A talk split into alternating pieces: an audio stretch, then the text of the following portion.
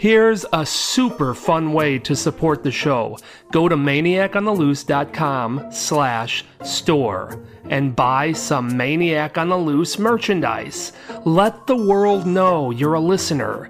T-shirts, sweatshirts, hoodies, hats, mugs, there's a bunch of items to choose from. And you have a multitude of design choices, including all of my book covers. Go take a look. It's super cool. Go on, do it. Right now, go maniacontheloose.com slash store.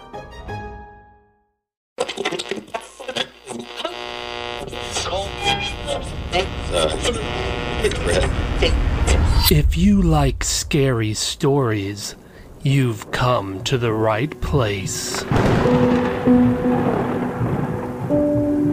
Welcome to the Maniac on the Loose Scary Stories podcast.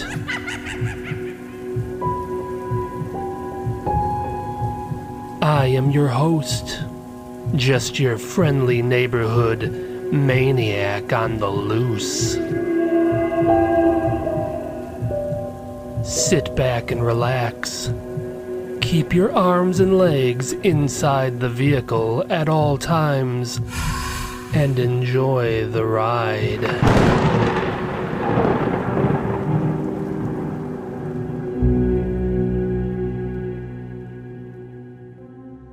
The fourth floor.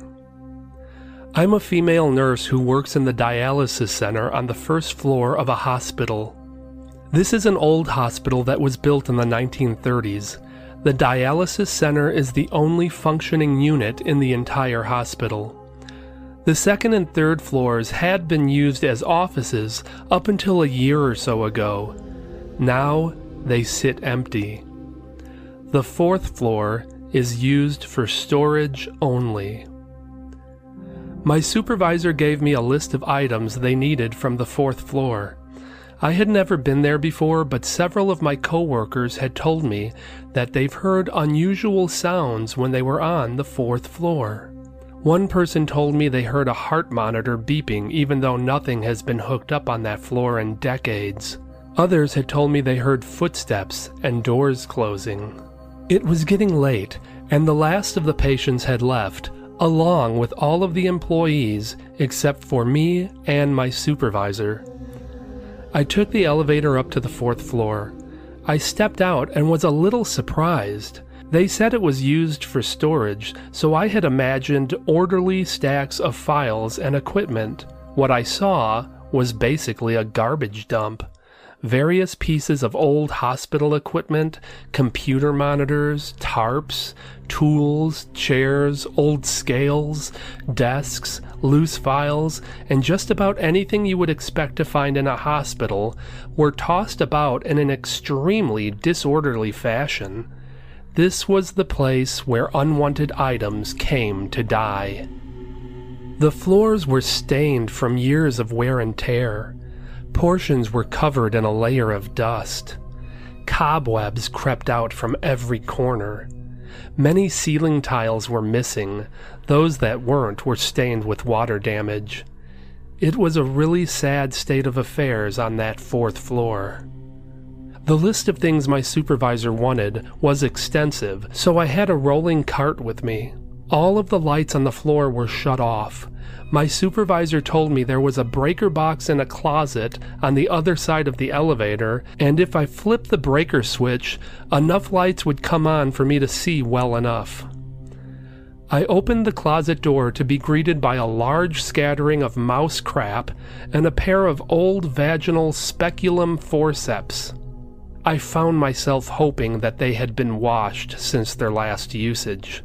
I stepped into the closet, opened the breaker box, and flipped the switch. Nothing. Not one single light came on.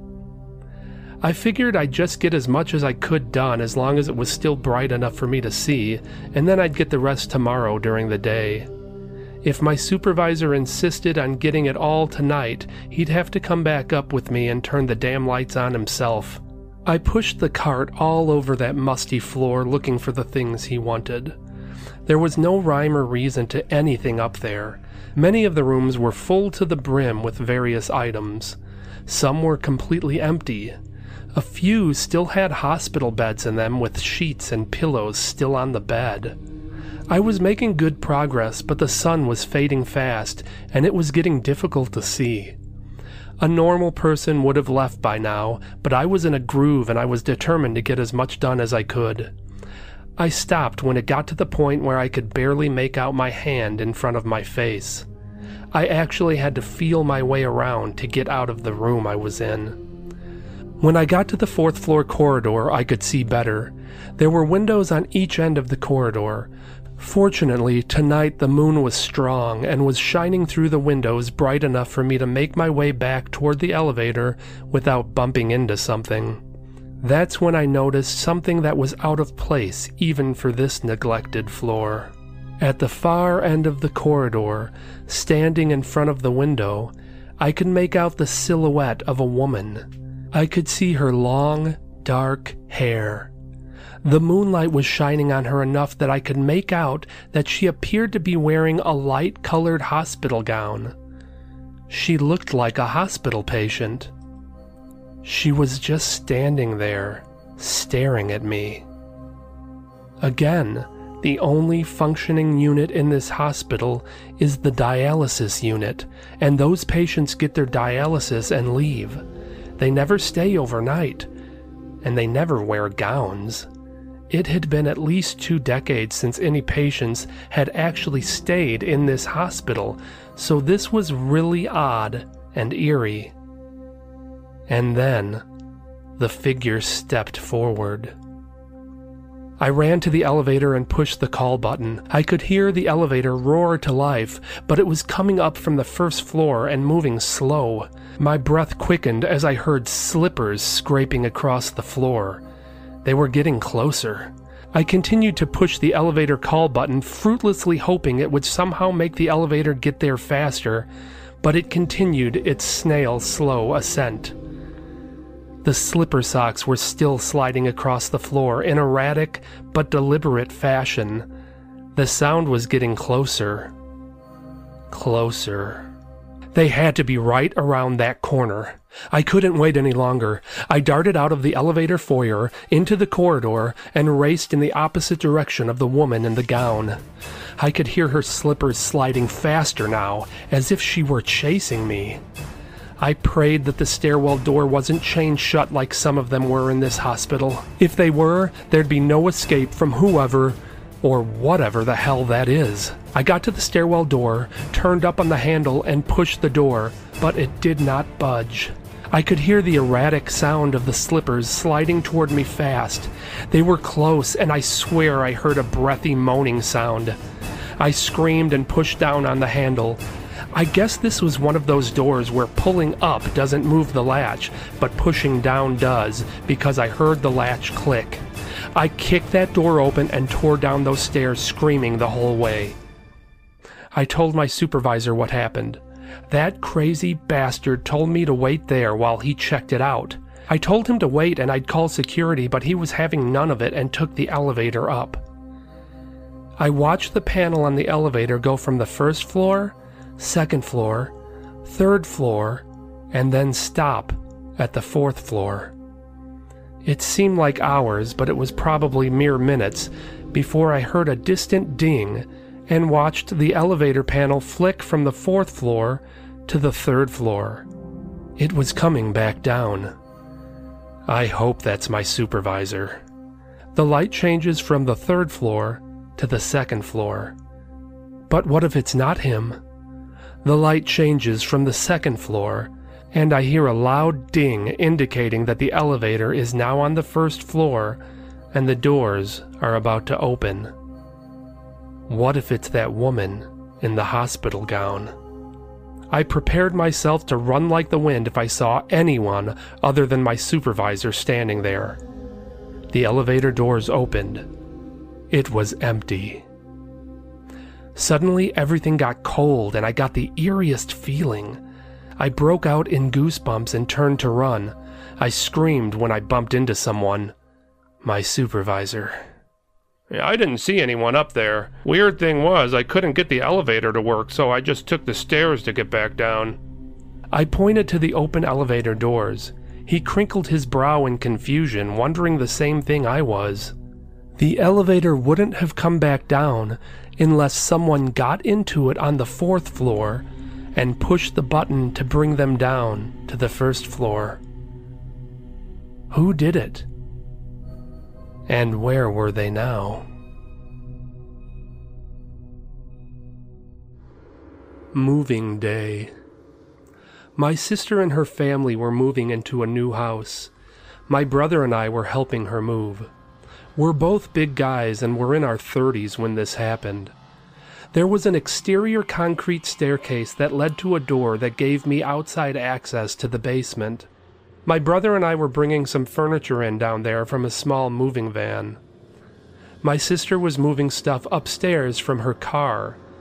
We could hear her moving around on the floor above us as she unpacked. After a while, she hollered down that she was going to leave and get another load. I heard her leave the house, shut the door, and could hear her car start up and drive away.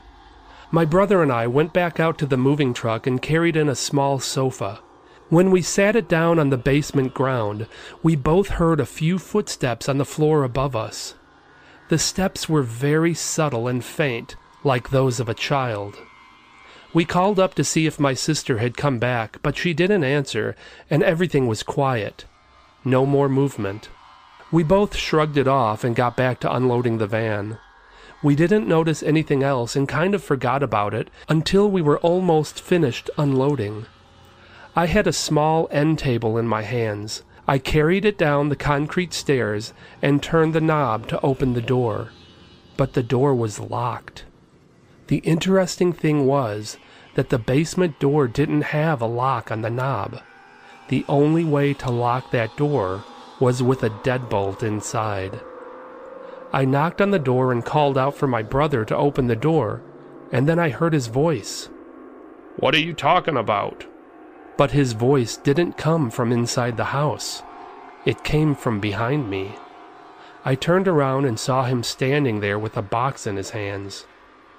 We thought maybe our sister came back. Perhaps she thought we already left and locked the door, so we walked around to the front of the house. Her car wasn't there. We entered through the front door and called out, but nobody answered. We walked through the entire house and inspected it, but we were alone. Eventually, we went down into the basement and undid the deadbolt so we could finish unloading. We finished up and did not experience anything else, but that was definitely strange. The deadbolt was locked from inside. But if nobody was in the house, who or what locked it?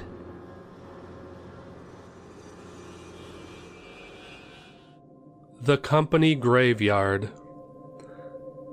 My great grandfather is buried in a location simply referred to as the Company Graveyard. The graveyard is approximately 30 minutes from where I live. When my aunt and uncle visit from out of state, they like to visit his grave, not only to pay respects, but also to experience the creepy factor, which the company graveyard has in abundance. For one, it's very old. Many of the gravestones have markings that date back to the early 1800s. It's also in the middle of nowhere. One has to drive down a long, lonely, winding gravel road to reach it.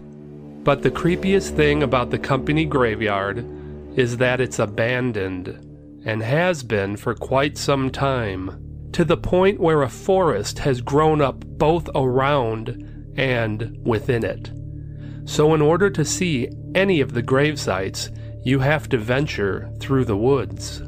In an attempt to amp the creepy factor up to the maximum, the three of us decided to visit the company graveyard at night. We all brought flashlights, made our way up the eerie gravel road, and stopped once we were greeted by a dilapidated rusty fence that lines the front of the graveyard. The majority of the fence is overrun by twisted vines and brush, but it can be seen. We get out of the car and begin making our way to the edge of the woods that line the graveyard. We have to watch our steps carefully because many of the grave sites are now sunken, some a good yard into the earth. One gravesite we notice on the outskirts of the forest is sunken so deep and washed away that you can see the corner of the coffin peeping through the dirt. We trek deep into the woods and finally reach my great grandfather's gravesite.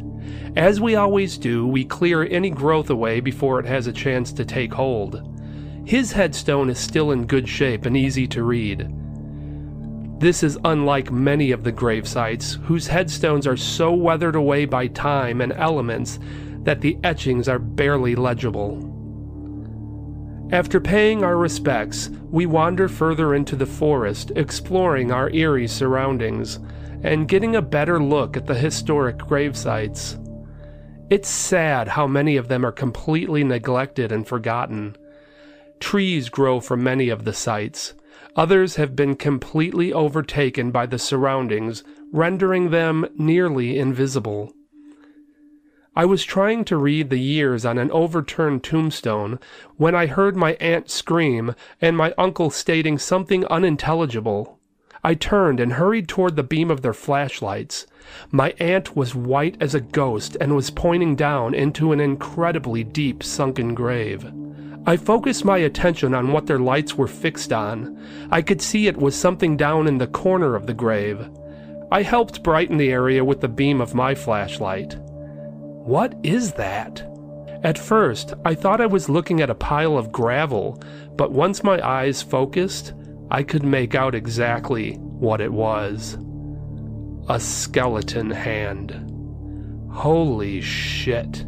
After some discussion between the three of us, we concluded that this person had probably been buried in a delicate wood coffin that had long since rotted away. And as the grave sank and washed away, the skeleton of the person buried there was becoming exposed. It was a spine chilling experience, and we hightailed it out of there, but our night wasn't over yet. We got into the car and began snaking our way down the desolate gravel road away from the graveyard. My uncle was driving, my aunt was in the passenger seat, and I was sitting in the back seat. I noticed a figure up ahead to the right, just out of view of the car's headlights. It wasn't moving, it was just standing there stationary.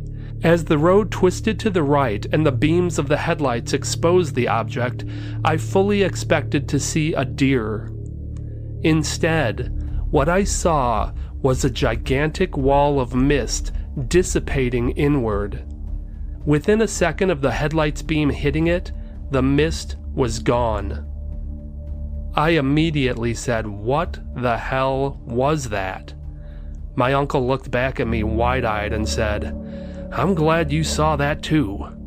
I don't know what that mist was, but before the light hit that thing, it was solid, and it vanished almost the instant it came into our view. Almost as though we saw something we weren't supposed to.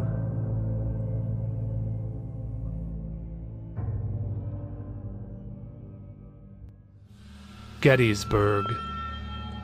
When I was in my late 20s, my girlfriend and I took a weekend trip to Gettysburg, Pennsylvania. As soon as we got close, I had the weirdest feeling of deja vu. It just felt so familiar. Everywhere we went, I felt like I knew what was going to be around the next corner. And for the record, I had never been anywhere near the state of Pennsylvania before, let alone the town of Gettysburg.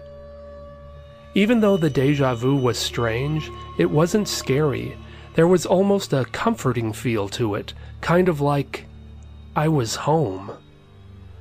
We camped out one night, went horseback riding over the main battlefield, checked out various museums, and lounged in several historic restaurants. All the while, I felt like I had been there before. Our final night there, I was planning on just chilling out after all, we did have a long drive ahead of us the next day.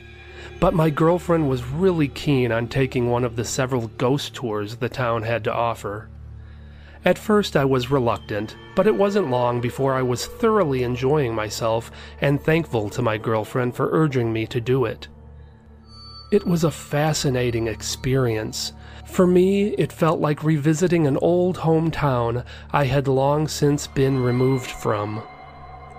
The tour took us past the Daniel Lady Farm. During the battle, the house was used as a Confederate field hospital. The tour guide said that blood stains some of the wood in the house to this day. As we stood outside, I was overwhelmed by the stench of rotting flesh and stale blood. I asked my girlfriend if she could smell that, and she said she didn't and was clearly confused. She had no idea what I was talking about. I could hear swarms of flies buzzing around my head. I swatted at them, and a few people on the tour looked at me like I was crazy. I was also weighted down by a heavy sadness that washed over me. Was I the only one experiencing all of this? We then visited an area of the battlefield referred to as Devil's Den. As the tour guide rattled off the history of the horrific battles that took place there, I could have sworn I heard the distant sound of gunshots and drums. Another place on the tour was the Jenny Wade House. She's famous for being the only civilian casualty during the entire battle. A statue of her adorns the front yard. As we stood looking at the ancient brick house, I could see the silhouette of a woman in one of the upstairs windows pull the window curtain back slightly before vanishing. I couldn't help but call out and point to the window. I asked if anyone else saw it, but nobody did, and the tour guide insisted that there wasn't anybody currently in the house.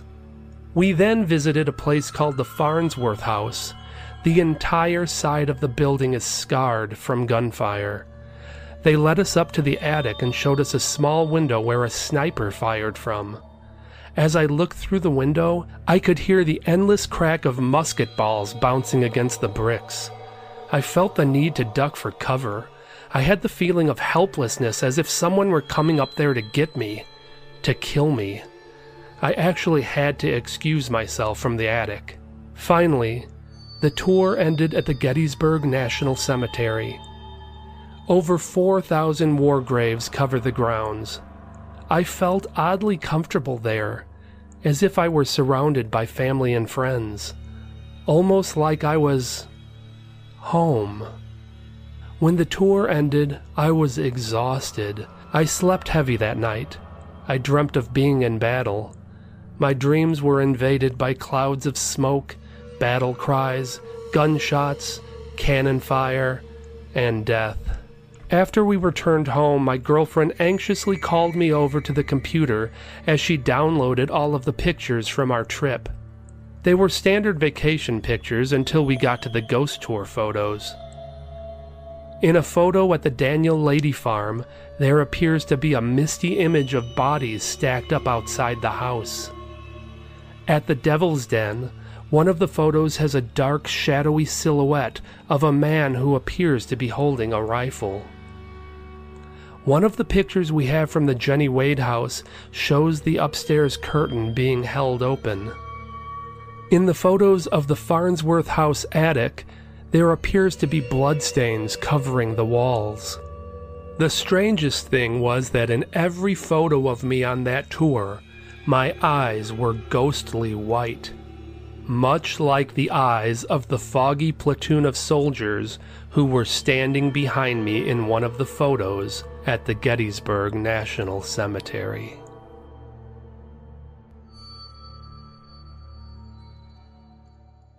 I'm a female and I was 14 years old when this happened.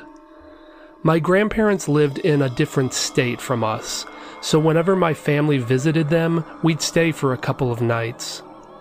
Bedrooms were limited in the house. My grandparents had theirs, and my mom and dad would sleep in the guest bedroom. My brother and I would share the sofa bed that was in my grandfather's den. My grandfather was a hunter, and the den was decked out in various animal heads. It always gave me the creeps like they were watching me. On this particular night, we had gotten to my grandparents' house in the evening. After spending some time chatting with them, my brother and I sat down in the living room and started watching TV. My brother is four years younger than me, so our taste in television programs is vastly different, but we agreed on watching a rerun of The Andy Griffith Show. At some point, I nodded off. When I woke up, all of the lights in the TV room were off. The flickering glow of the television was the only illumination I had. The house was quiet. I didn't hear anyone else talking. My impression was that everyone went to bed, so I decided to do the same. I walked into the den. There was a small desk lamp on in the corner that lit the room up enough for me to see that the sofa bed had already been pulled out and made up. I could see the figure of my brother under the covers on one side of the bed. I quietly, softly got into bed so as not to disturb him and covered myself up. I closed my eyes and was about to drift off when my brother kicked me in the back. I hated sharing a bed with my brother because he often tossed and turned, so unfortunately, getting kicked like this wasn't out of the ordinary. I let out a frustrated breath and attempted to close my eyes again. This time he pushed me in the back, quite hard. Hey! I yelled and shoved him back. The peculiar thing was, when I shoved him, he felt solid and didn't budge. My brother is a thin, wiry kid on the small side. There's nothing solid about him. Then I noticed his breathing. It was deep and raspy. It didn't sound like my brother. All of a sudden, I felt his hands press against my back, and he purposely pushed me out of the bed. The odd strength that he pushed me with was lost on me in the moment because I was so pissed off. I screamed at him, What are you doing? Then I heard a voice. Who are you talking to? It was the voice of my brother, but it wasn't coming from the bed. I turned my head to see my brother standing in his pajamas in the den doorway. If my brother is over there, who is in the bed? I looked back down at the bed, grabbed the covers, and pulled them off. The bed was empty. The Laundry Room Ghost. We were having a new house built, and it wasn't ready yet. Being that we had already sold our previous house, we needed to rent a home for approximately six months or so. The house we rented was nothing special. It looked like an ordinary two story house. It didn't have an aged, sinister appearance or anything like that. It was the kind of house that could fit into most any neighborhood, and folks wouldn't give it a second glance. For our needs, the house was perfect. It was close to where both my husband and I worked, and the school was in walking distance for our two early teenage daughters. The main floor consisted of a spacious living room, small dining area, and average kitchen. There were three bedrooms and a bathroom upstairs. And then there was the basement. It was a full basement that was partially finished. Since we were only going to be in the house for six months, we only partially unpacked and used the basement to store an assortment of unpacked boxes full of non essentials. The basement was also where the laundry room was housed. The laundry room was of modest size. There was plenty of room for the washer and dryer. There was nice counter space next to them that made it convenient for folding clothes and placing laundry baskets on. Overall, the room had lots of extra space that for our needs wasn't necessary. There was also a crawl space at the back of the laundry room. The crawl space was eye level, so if anyone wanted to go in there, they'd have to hoist themselves up or even use a step stool.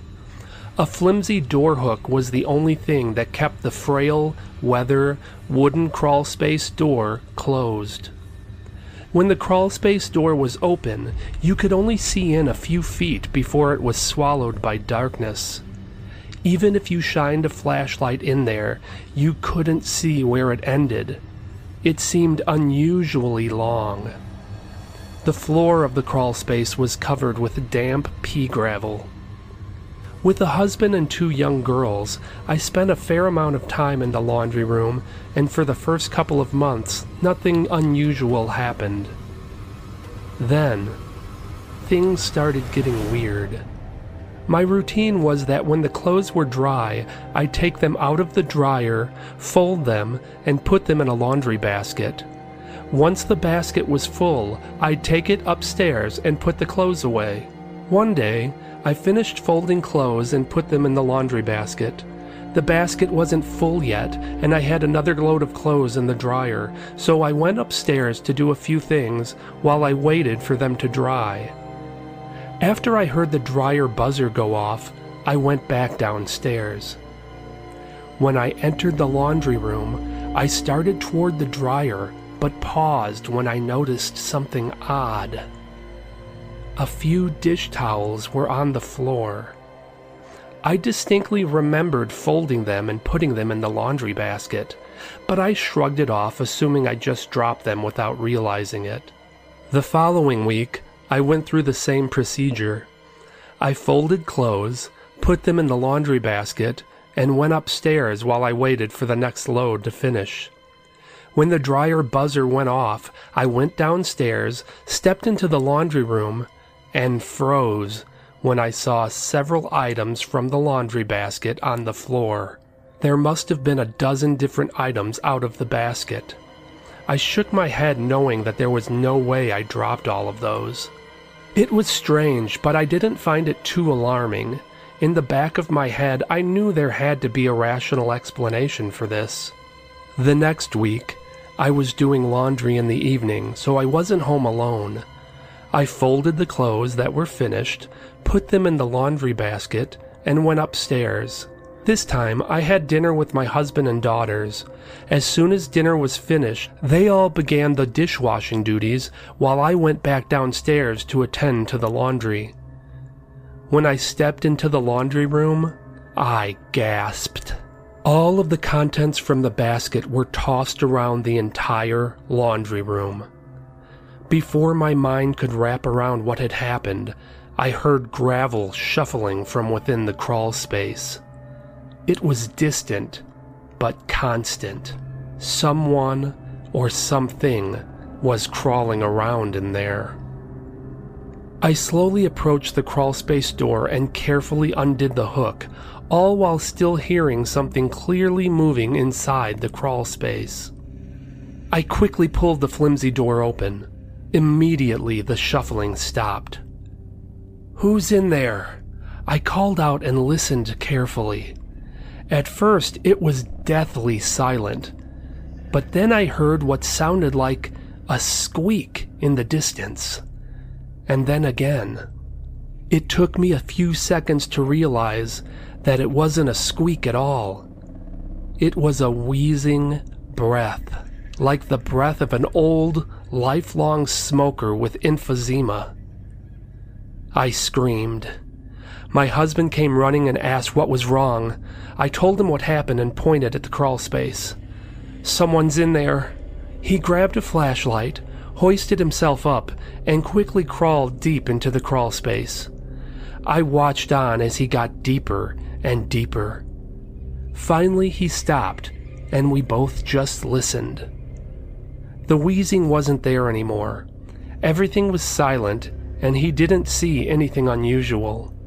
People looking for logical explanations may say that one of the kids did this as a joke. But the first two times it happened, they weren't even home. And the last time, I saw them and my husband all from the moment I went upstairs until I went back downstairs. And we were the only ones in the house. I don't know what it was, but for the remainder of our stay there, I just tossed the dry clothes into the laundry basket and folded them upstairs.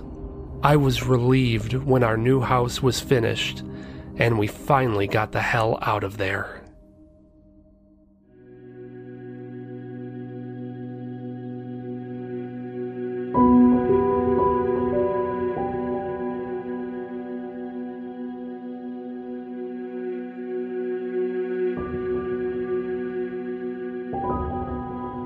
The motel side of the road.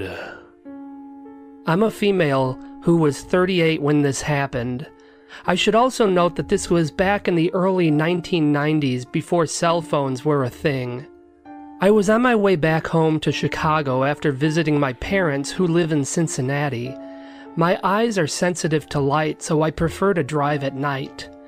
And on this night, it was quite late, a little after midnight. The route I took to get back home was not an interstate. It was a two lane highway that would occasionally shrink down to one lane and have a significant speed limit reduction as it passed through some small towns. There weren't many other people on the road, and it was foggy out, so I had to go slower than I normally would. Due to the fog, I couldn't drive with my bright lights on and couldn't really see much ahead of me until it was very close. Out of the fog, I saw a man walking on the shoulder of the road, heading toward me. He was a tall, balding man who I would guess was in his early 50s. He was far enough over on the shoulder of the road where I wasn't worried about hitting him, but it struck me as odd that he was out so late and quite a distance from any towns that I was aware of. I remember thinking that there was something weird about his eyes, like they were fogged over and vacant. But the most unusual thing was that he appeared to be wearing a white hospital gown. I also thought it looked like the front of his gown was spattered with something red. Blood? I thought maybe he was injured and needed help. After I got about 50 feet past him, I slowed to a stop and looked in my rearview mirror to inspect closer. In the red glow of my taillights, I couldn't see him well, but could tell that he had come to a halt.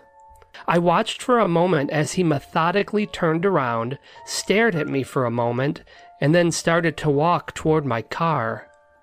I didn't feel comfortable, so I decided to drive away. I watched in my rearview mirror and could see that he was still coming in my direction, but now he was in a full jog. I pounded on the accelerator. I planned to stop at the first gas station I saw to call the police and let them know about this odd man. Just a mile or two down the road, I came upon a small motel with a green neon vacancy sign. It was an old motor lodge with a lodging unit that people entered directly from the parking area as opposed to a central lobby.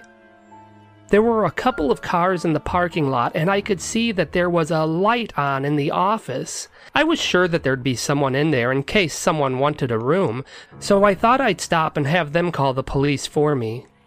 I entered the office. It had cheap fake wood paneling, and my nose started to itch from the musty odor. There was nobody behind the counter, but there was a little bell sitting there that said to ring the bell for service. I rang the bell and waited, but nobody came. I rang it again. Still nobody. Hello? There was no reply.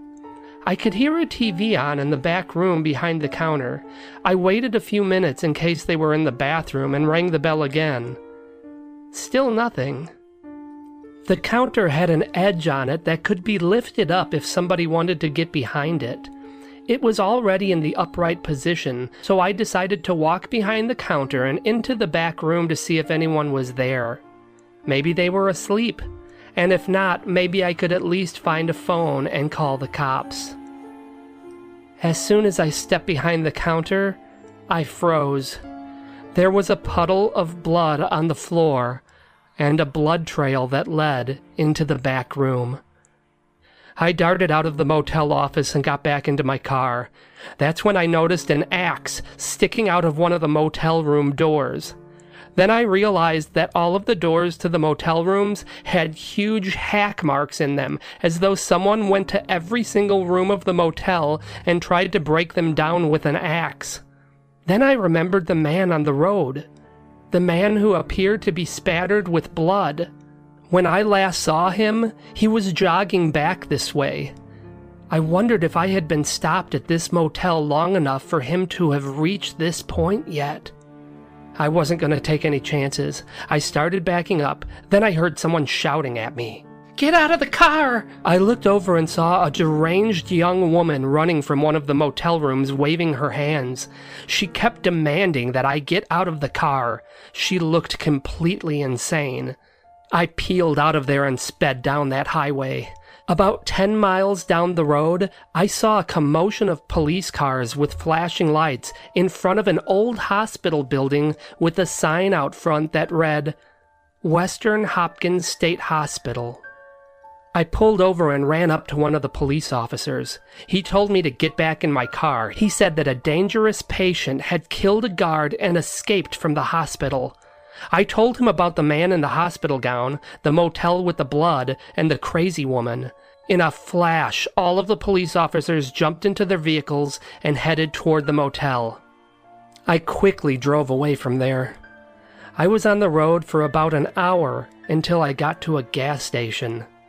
I filled up my car with gas and went to the restroom. When I got back to my car, I noticed the back door was open. I walked up to it cautiously, ready to run back into the gas station if anything weird happened. Nothing looked unusual. Everything appeared to be in order. I assumed my back door wasn't latched well, and probably the shift in weight when I stopped for gas caused it to open. That was just an odd ending to a very scary night.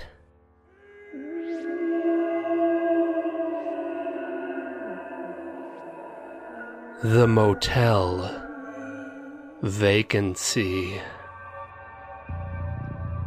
I'm a female. I was in my early 20s on this night. I just finished visiting my grandfather, who was a patient at the Western Hopkins State Hospital for the mentally ill.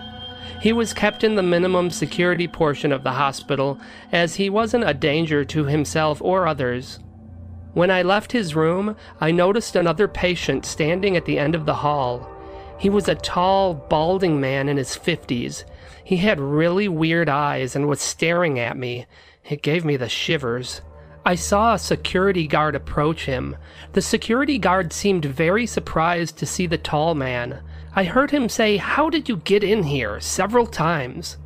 It gave me the impression that this was a maximum security patient who was somewhere he didn't belong.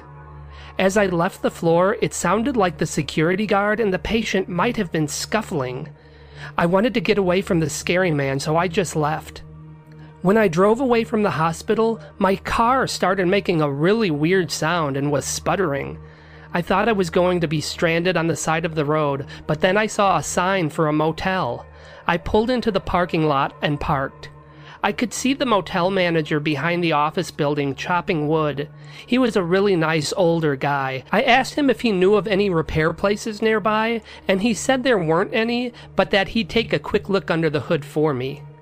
After examining it, he said he knew what the problem was and could fix it, but needed a part. He said he could run down to the parts store in the morning and have me up and running by noon, so I got a room for the night. The room I got was number one. It was the closest room to the office. I was pretty tired and fell asleep early. I was awakened by what I thought was a scream. I got up and looked out the window. Nothing seemed unusual, but I, I thought I'd go to the motel office and see if the manager had heard that too. I stepped into the office. I didn't see the manager, but I could hear that the TV was on in the back office area. There was a bell on the counter, so I rang it a few times, but he didn't answer. I shrugged and was about to go back to my room when I heard a groan coming from the back office area. I lifted the counter divider up and walked behind the counter. The first thing I noticed was all the blood. I thought maybe the manager had some kind of accident, so I ran into the back room to check on him. What I found was the tall, crazy man that I saw at the hospital earlier. He was holding a bloody axe and standing over the body of the motel manager. I screamed, ran to my room, and locked the door. I could hear the crazy man shrieking outside. He kept saying, Where are you? Where are you? I went into the bathroom, shut the door, and took refuge in the bathtub. I could hear this axe smashing against the door again and again. The cracking sound was getting louder and louder. He had to be close to getting in. Then I heard him move to the next door, and the next, and the next. Apparently, he wasn't sure which room I was in. I stayed hidden in the bathtub, trying my best not to make a peep as I heard the axe being driven in every door of the motel over and over again. Eventually, he made it back to my room and hacked at it some more before suddenly all went silent.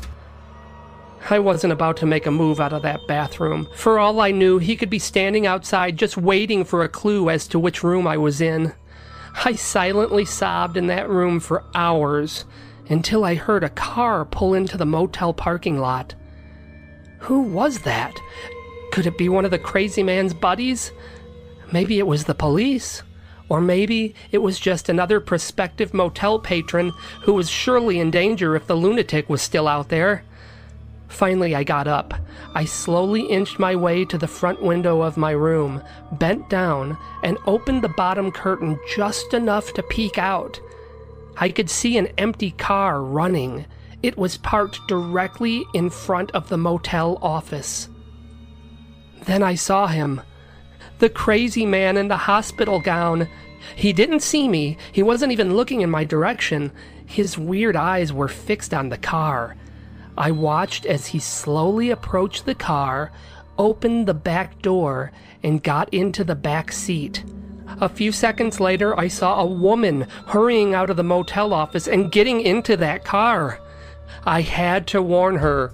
I threw my motel room door open and rushed out, screaming for the woman to get out of her car. I'm not sure if she didn't hear me or just thought I was a loon, but either way, she peeled away and drove off into the night, never knowing that the crazy man was in the back seat of her car.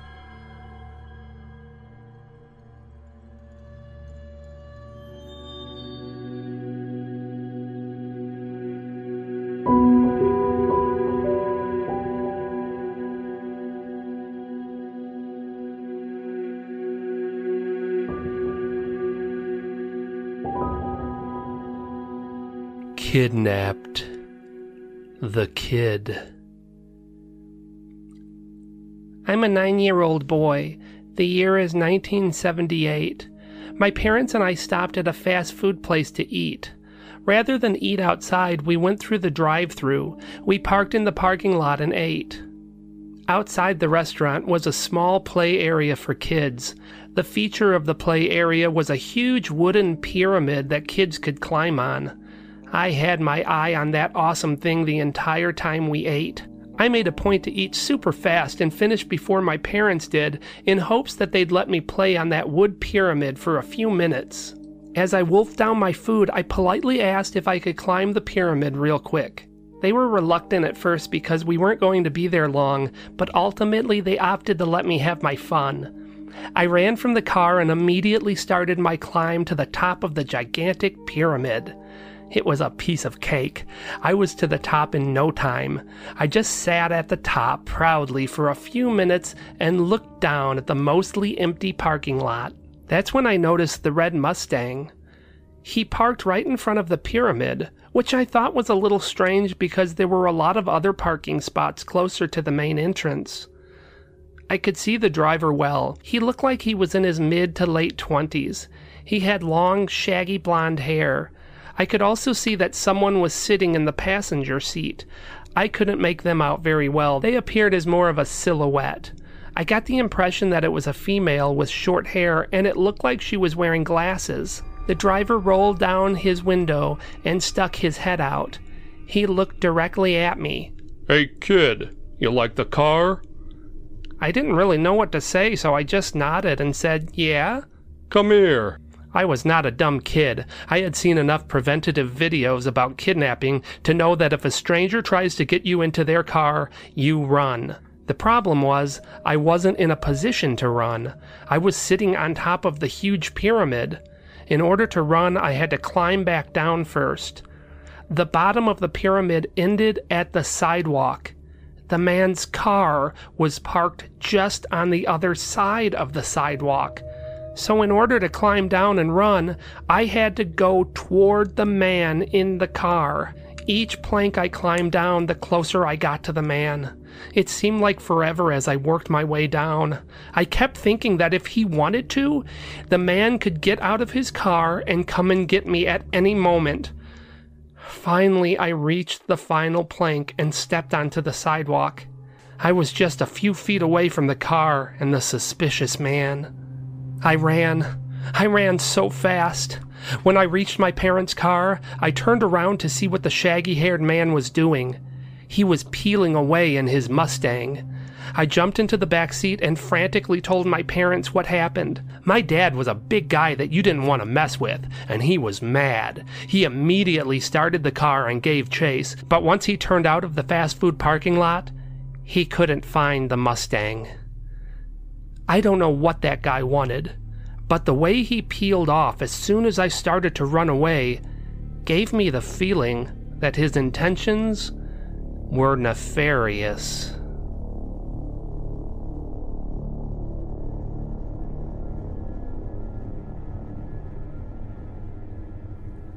Kidnapped.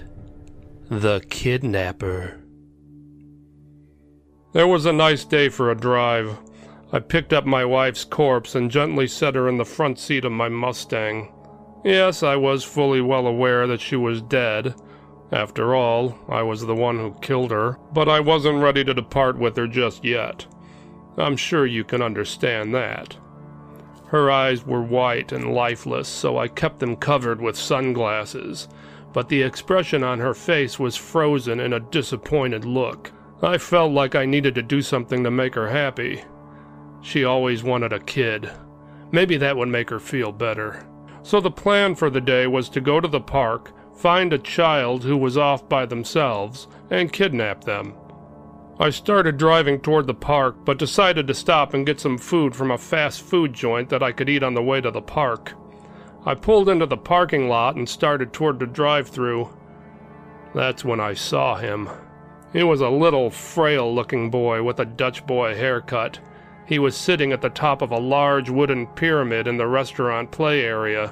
He was perfect. The perfect age, the perfect size, so small, I, I could handle him easily. At first, I thought I'd just climb up there and nab him, but what if he struggled and screamed? That could alert somebody nearby, that could be trouble. It would be better if I could get him to come to me willingly. But how could I do that? Then it dawned on me my car. I have a super cool Mustang. Little boys love sports cars. I can lure him over to look at the car and then I'd take him. I could see that the kid was looking at me. Maybe he was already mesmerized by my hot car. This was going to be easier than I thought. I rolled down the window. Hey, kid, you like the car? The kid looked a little nervous as he nodded and said, Yeah. Come here and immediately the kid started coming to me. When he reached the bottom of the pyramid, he was only a few feet from the front of my car. I considered jumping out of the car and grabbing him right there, but then I thought, why make it more difficult than it has to be? I'll wait until he's right next to my door. I must admit, I was a little shocked when the kid started running away. I was about to get out and give chase, but then I saw him run to a car. And the man in the driver's seat looked big and mean. I didn't want any part of him, so I peeled out of that parking lot as quick as I could.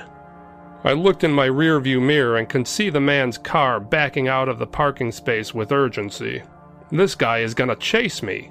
I pulled out onto the long main road. My super cool car wouldn't be hard to spot, so I needed to get off this road fast. Up ahead was a thin gravel road. I turned onto it. It was a twisty road. I, I hit the gas and flew down it. It ended at an old rundown shack. There was smoke breaking through the cracks in the roof, and I could smell the robust scent of meat. This was some kind of smokehouse. But my eyes immediately locked onto the black and gold 1970 Oldsmobile 442. This thing was one big, beautiful beast. As I drooled over the muscle car, a barrel chested old man in overalls stepped out of the shack. He could see that I was enamored with the car and smiled at me, revealing his missing front teeth. Hey, kid, you like the car? Come here.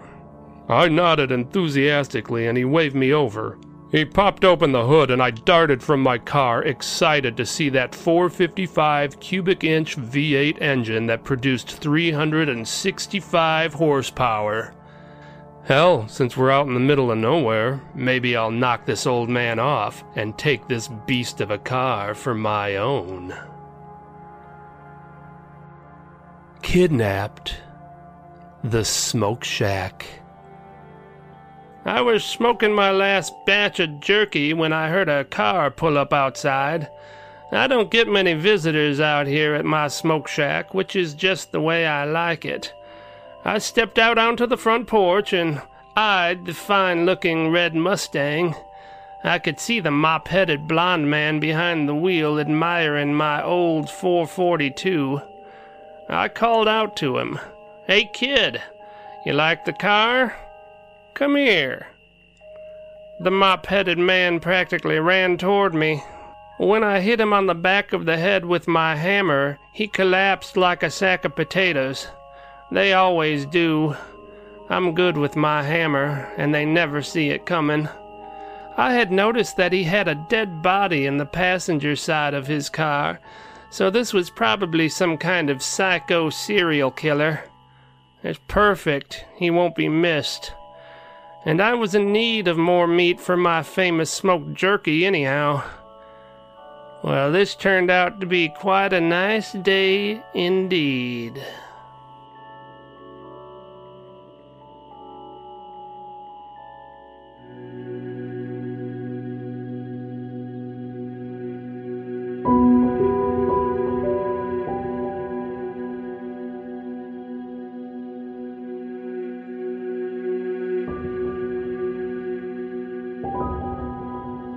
Haunted Bed and Breakfast, Rivertown.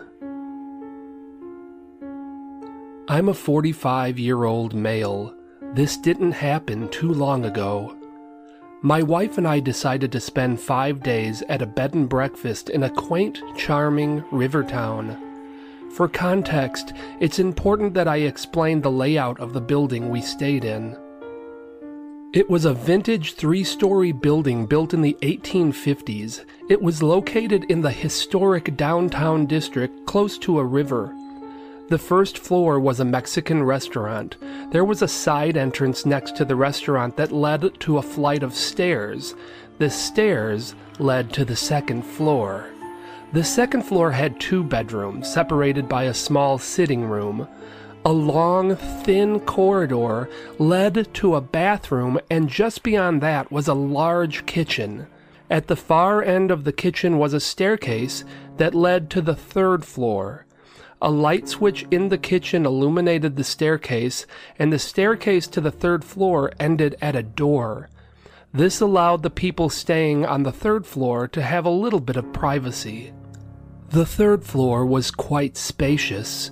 There was a large bedroom that was positioned on the side of the upper part of the staircase.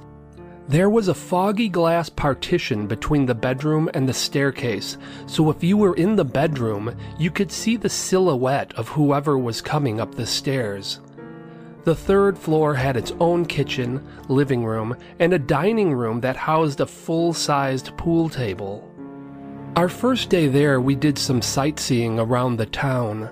When we came back in, I noticed a small desk lamp in the living room. The adjustable hood was flipped back, exposing the light bulb. I had not taken note of the desk lamp earlier in the day, but had the hood been flipped back like that, I felt like it was something I likely would have noticed. My first thought was the hood was probably heavy, and if it were loose, gravity may pull it back into that position. I fiddled with it and quickly discovered that it was tight. I tried to get it to fall back down on its own, but couldn't do it. Perhaps she dusted it and unintentionally pushed it too hard, causing the hood to fall back. The next night, my wife and I were lying in bed. She had already fallen asleep, and I was watching a movie. All of a sudden, I heard the TV in the living room turn on. I got out of bed to check, and sure enough, there was the TV, turned on, and quite loud. It was kind of weird, but I know there are a lot of rational explanations for TVs turning on by themselves, so I just turned it off and went back to bed. Nothing else unusual happened until our final night there. We had been up late that night. It was about two o'clock in the morning, and we had just turned off the lights and laid down in bed. Within a few seconds, the light in the third floor stairwell turned on, as if someone were in the kitchen and flipped the light switch for the third floor stairwell lights. Then my wife said she saw a silhouette of someone coming up the stairs toward the door. The fact that it was two o'clock in the morning made this very strange. No one should be trying to get onto our floor at this time of night. I grabbed a pool cue from the other room, went to the third floor door, and opened it. Nobody was there. We knew one lady was staying on the second floor alone. We had met her earlier that night. I thought maybe it was her, so I went down to the second floor. All of the lights were off in the kitchen. I walked down the corridor to the front of the second floor where the bedrooms are. The lights were all off and everything was quiet. I thought maybe someone forgot to lock the entrance door downstairs, so I went down the stairs and checked. The door was dead bolt locked. Everything appeared safe and sound, so I went back up to the third floor. This is a really old building, and when I got back to the third floor, my wife mentioned that she could clearly hear me walking around on the second floor. She could hear my footsteps and the creaks and squeaks of the flooring very clearly. We hadn't heard any of that. If someone had come up the stairwell and then went back down, we would have heard them go down the stairs and then walking around on the second floor, but we never heard anything. I decided to go down to the kitchen and walk back up the stairs so my wife could compare my silhouette through the glass of the silhouette she saw. After doing this, my wife said the silhouette that she saw was at least six feet higher up than where I was. We couldn't come up with a rational explanation as to why the silhouette she saw was so high up. The next day, when we checked out, I told the owner what happened and asked him if anyone else ever reported any strange experiences while staying there.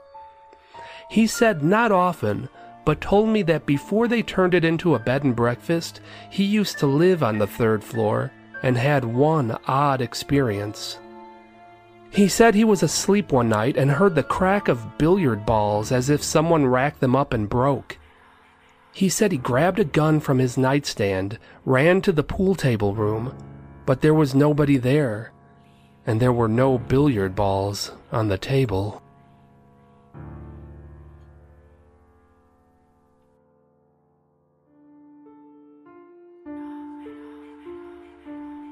Haunted Bed and Breakfast Bourbon Town. I'm a female. I was 38 years old when I visited the historic Bourbon Town. I was with a girlfriend of mine and we rented a room in a bed and breakfast that was actually a jailhouse back in the 1800s. Apparently, the jail section of it was active all the way to the 1980s, and the cells still exist, although nowadays they're a museum that you can tour through. The front part of the jailhouse used to be where the jailers would stay. Those are the rooms they renovated and turned into the rooms people rent. We were there during the off season, so we were the only people staying there. The owner was very friendly. Since we were the only ones there, he not only gave us a tour of the jail cells, he also showed us through all of the other rooms. The place was oozing with history. He even said that Jesse James was friends with the jailer and would stay there sometimes when he was in town. The owner lived off site, so once he left for the day, we had the entire building to ourselves. Our room was very rustic and cozy. On the nightstand was a notebook that was used by people who previously stayed there. They wrote down where they were from and their experiences while staying at the bed and breakfast. One of the entries was from a woman who claimed to be a psychic. She said that this room had a ghost living in it. She said the ghost was cordial and would not make its presence known unless you requested it. We were game, so we sat on the bed, introduced ourselves to the ghost, and asked if they would like to make their presence known to us. About 30 seconds went by, and then something happened. My friend's laptop was sitting on the bedstand. She had it in sleep mode. All at once, the computer came out of sleep mode and turned on. A few seconds later, it went back into sleep mode. That was pretty wild.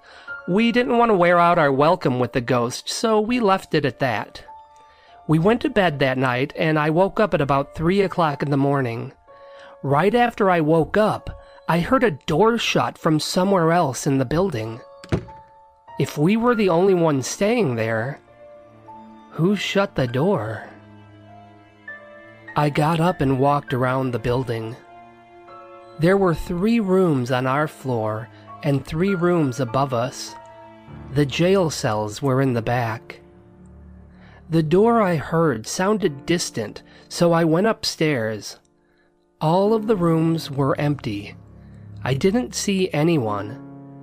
But when I was in the furthest room, I heard a door shut again. It definitely came from downstairs. I went back downstairs. My friend was asleep in her bed, so I walked through the other two rooms on our floor. I saw no signs of anyone else, but I heard a loud creak come from one of the rooms above me.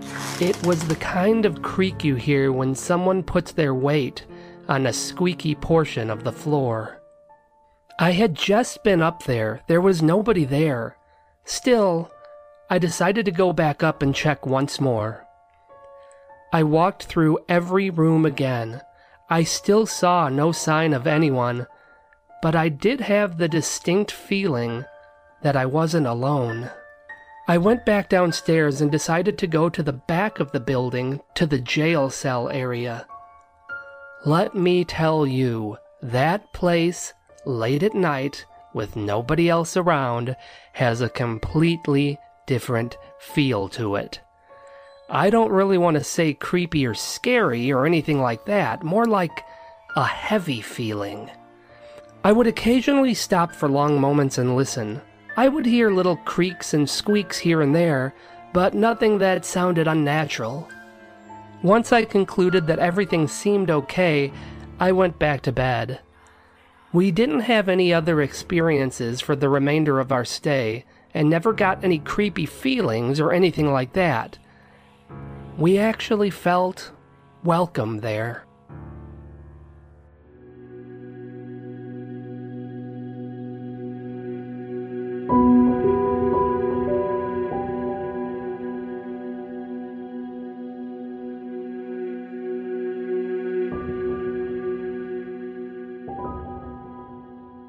House sitting. The house sitter. For reference, I'm a 16 year old female. A friend of my family asked if I would house sit for them while they went on vacation for a week. They mostly wanted me to check on their cat and make sure his food and water were full. They also wanted me to turn different lights on and off to give the appearance that someone was home.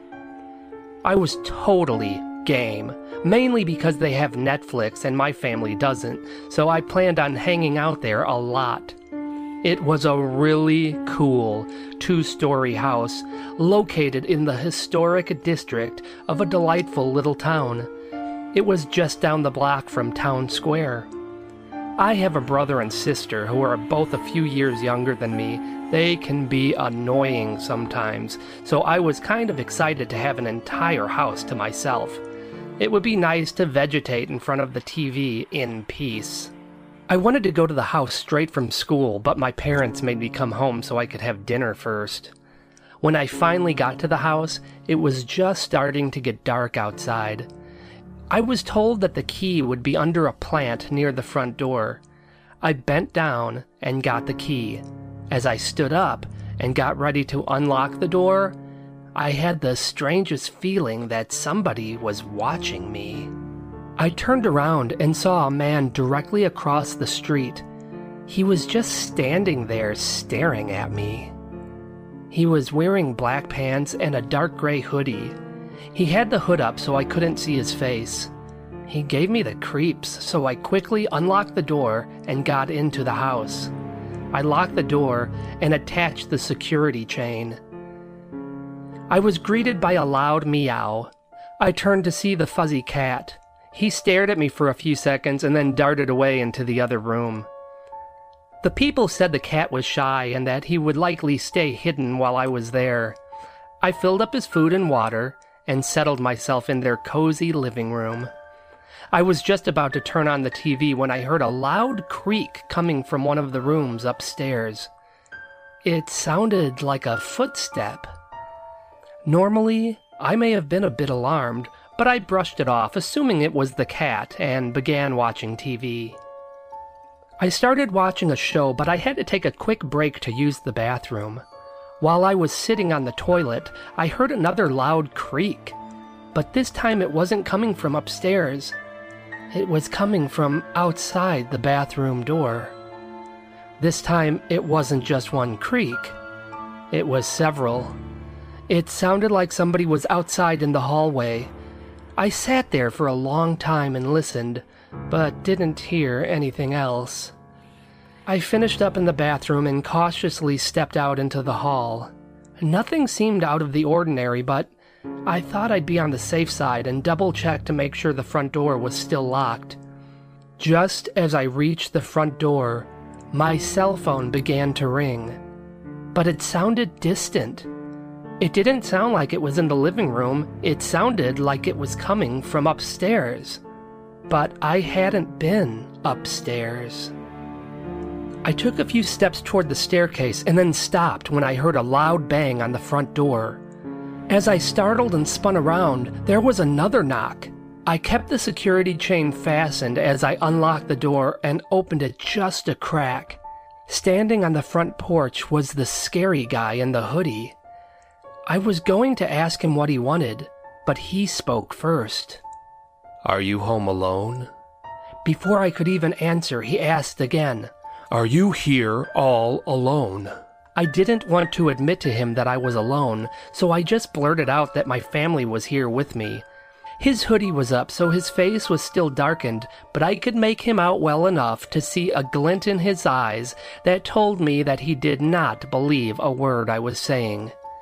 He spoke again. Come out here.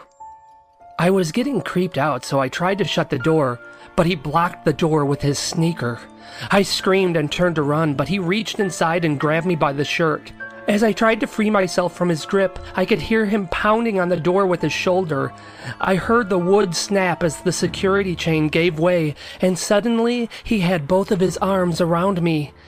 I kept screaming as he pulled me out of the house and into the front yard.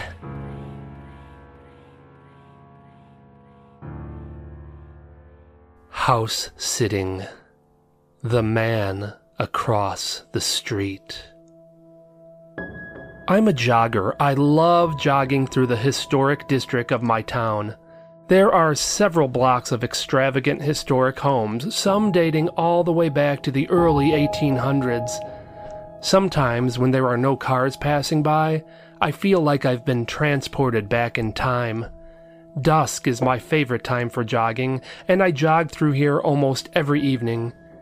One of my favorite houses on the block isn't one of the oldest or fanciest. It's a two story home with a warm feel. It's painted an unusual shade of dark blue with maroon trim. I always tend to stare at it as I jog by.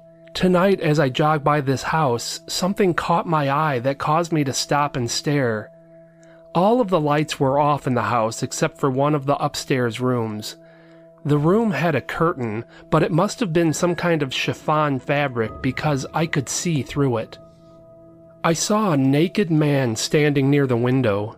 Normally, I would have just thought, hey, bad luck for this guy to be walking naked by his window as someone is passing by. But the unusual thing was that the man was wearing a rubber clown mask.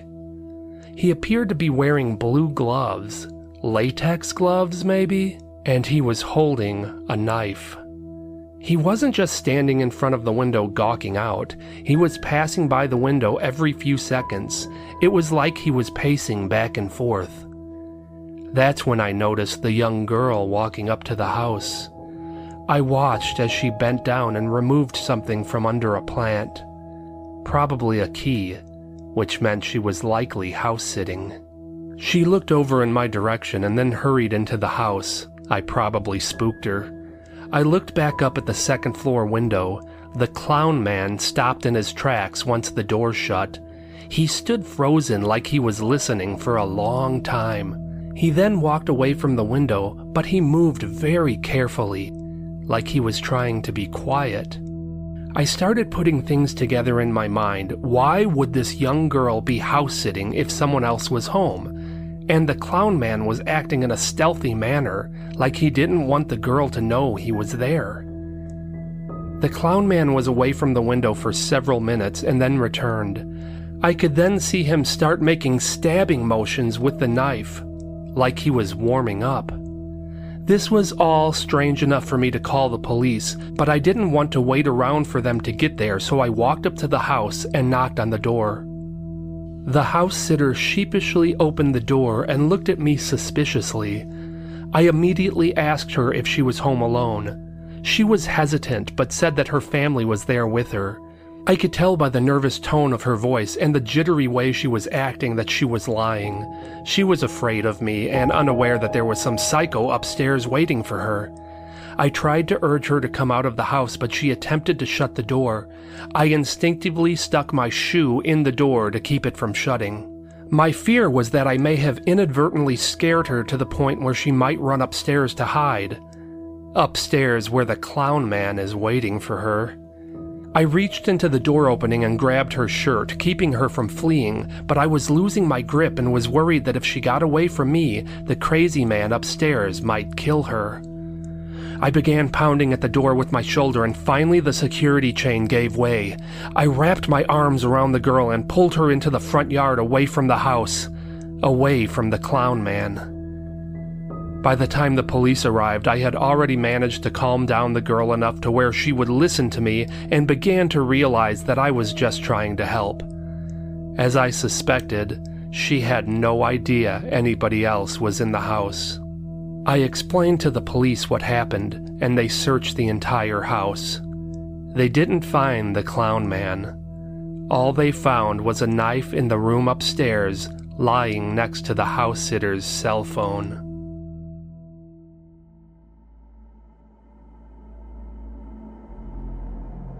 House sitting.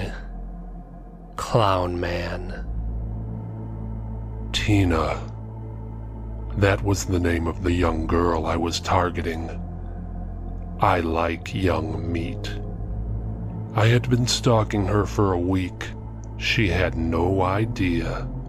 I'm good at this. The problem with Tina was that she lived with her family and there was always somebody home with her. When she was away from home, she was constantly with friends. I needed to get her alone. This was proving to be difficult, and I was about to give up and move on to another girl when I overheard Tina telling one of her friends that she was going to be house sitting. She even told her friend that it was the house on the corner of 4th Avenue and Maple. Her friend asked her if it was the dark blue house with maroon trim. Tina confirmed this. Perfect. I got to the house early.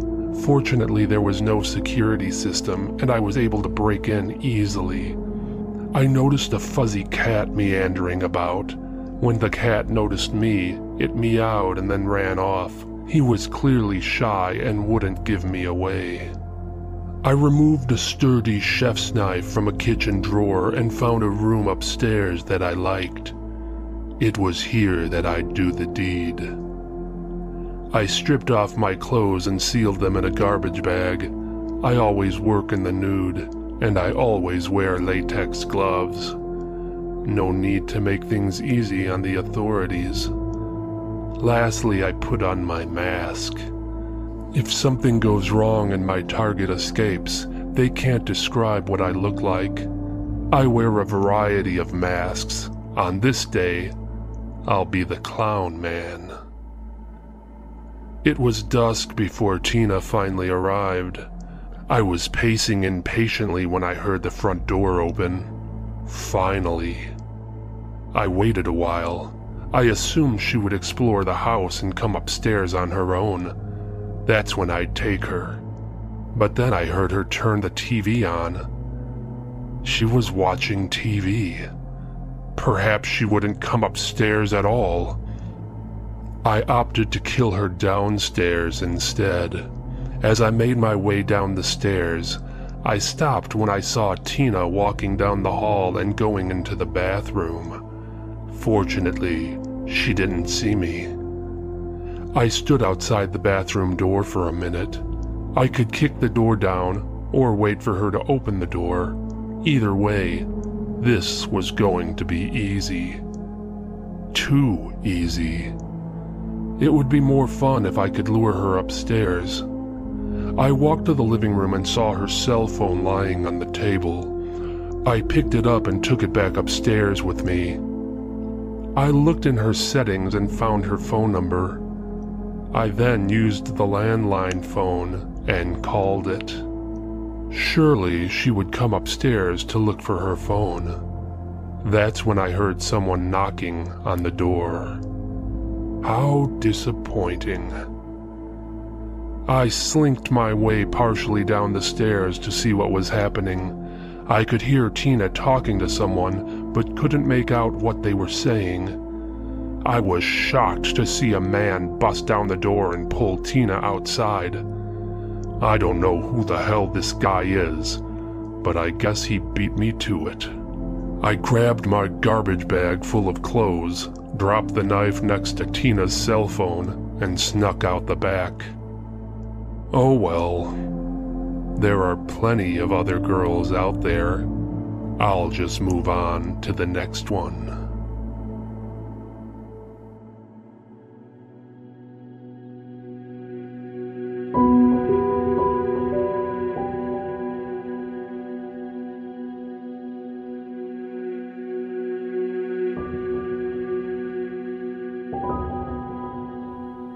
Movie Theater Horror Stories The Woman in Red.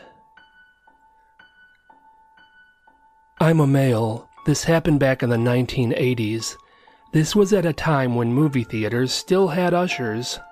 I was 18. I worked as an usher in a four screen movie theater being an usher was a lot of fun, and the duties were fairly simple. Between movies, we'd sweep up the lobby and tidy up the bathrooms. During the movies, we would do aisle checks to make sure no one had their feet up on the seats and that no one was talking too loudly. In between showings of the movies, we'd do a quick cleanup of the theater before we let the next crowd in. Sometimes we got to kick people out who were trying to sneak in or were being unruly. Most of the employees were high school kids who preferred to work on the weekends. I didn't mind working during the week, so on weekdays I was the closing usher. Fifteen minutes after the final movies of the night started playing, the ticket office would close and the workers would go home. The concession workers would clean up and then leave.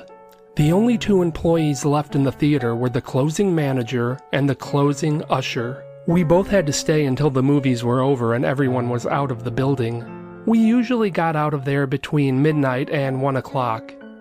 During the final showings, the manager would stay in the office and do end of the night paperwork. Sometimes I would help the concession workers clean up, but once they left, I would mostly just watch movies. After all of the movies were over and I checked the theaters, I would check the bathrooms to make sure no one was still in there. Once I confirmed that everyone was out of the building, the manager and I would leave. There was only one movie still playing, and it would be ending soon, so I started doing my final checks of theaters and bathrooms for the night. I stepped up to the women's bathroom and could hear the faucet of the sink running. It sounded like someone was washing their hands. I waited outside several minutes, but the water was still running. I knocked on the door and called out, Bathroom check! But nobody answered, so I entered the bathroom. Sure enough, someone had left the sink running, and it was the hot water that they left on, so it had steamed up the mirror. I walked to the sink and turned off the water. That's when I saw two small words smudged across the steamy mirror Turn back. I didn't think much of it and checked all the stalls. Nobody was in the bathroom, so I exited the bathroom and made my way toward the only theater that still had a movie playing. Being that this was a weeknight, there were only a few people in the theater. When I saw them all exiting the theater at once, I knew the movie was over. I stepped into the theater and waited for the credits to end. Once they ended, the house lights came up. That's when I saw her. There was a woman in a tattered red dress standing in the very front of the theater. She had thin, stringy, light blonde hair. It looked wet. She was standing with her back to me and was staring up at the blank screen. I waited several seconds for her to leave, but she wasn't moving, so I called out, Are you okay? She slowly turned her head back and looked at me over her shoulder. She was extremely pale and had abnormally dark circles around her eyes. After a moment, she slowly walked out of the back exit that was behind the movie screen. I could hear the heavy metal exit door open and close. I went down to the door she exited through, opened it, and poked my head out into the back alley behind the theater. I looked both ways, but didn't see her. I shut the door and made sure it locked shut and exited the theater. The manager was waiting for me in the lobby. I told him about the creepy lady as we walked out into the parking lot. As we said our goodbyes and I walked toward my car, I peered out over the big empty parking lot and stopped abruptly. The woman in red was standing at the far end of the parking lot. She had her back to me as she did in the theater. She slowly turned her head and looked over her shoulder at me. I turned to my manager. I pointed at the woman in red and hollered out that she was there. I could see his face appear confused as he looked in that direction and then asked me what I was talking about. The woman in red, she's right over. My words trailed off as I turned my head. She was gone. I kind of shrugged this all off. Yes, the woman in red was strange and definitely brought the fright factor, but maybe she lived nearby and was just walking home.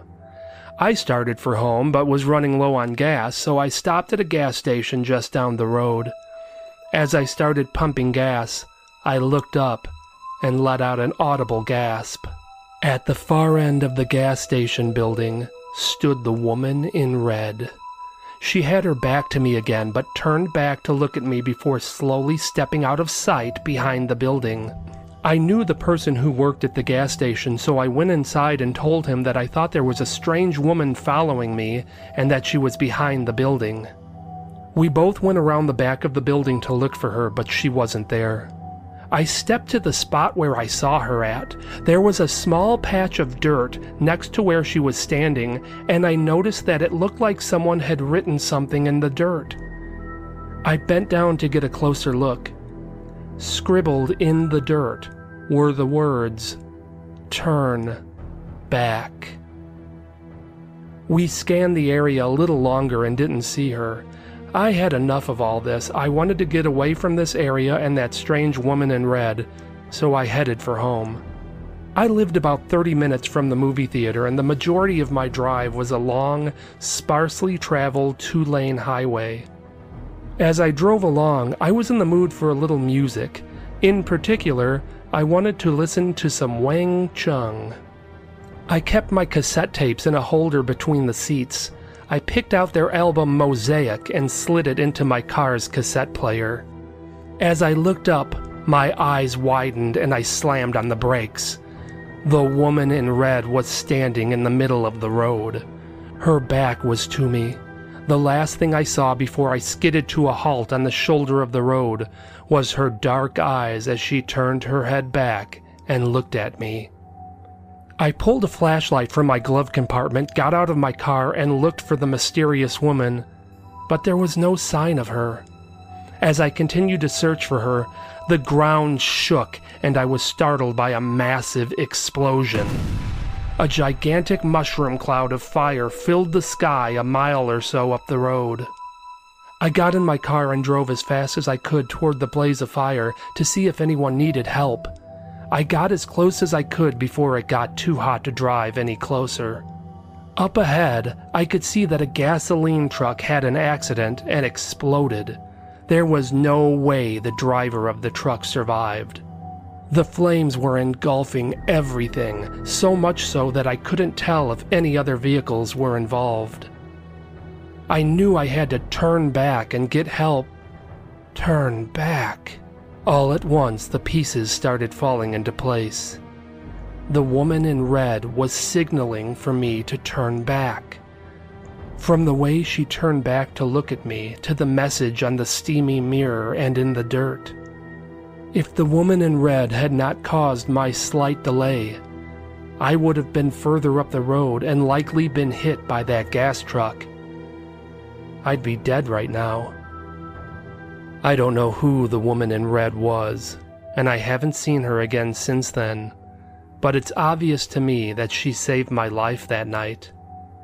So, to the woman in red, whoever you are, thank you.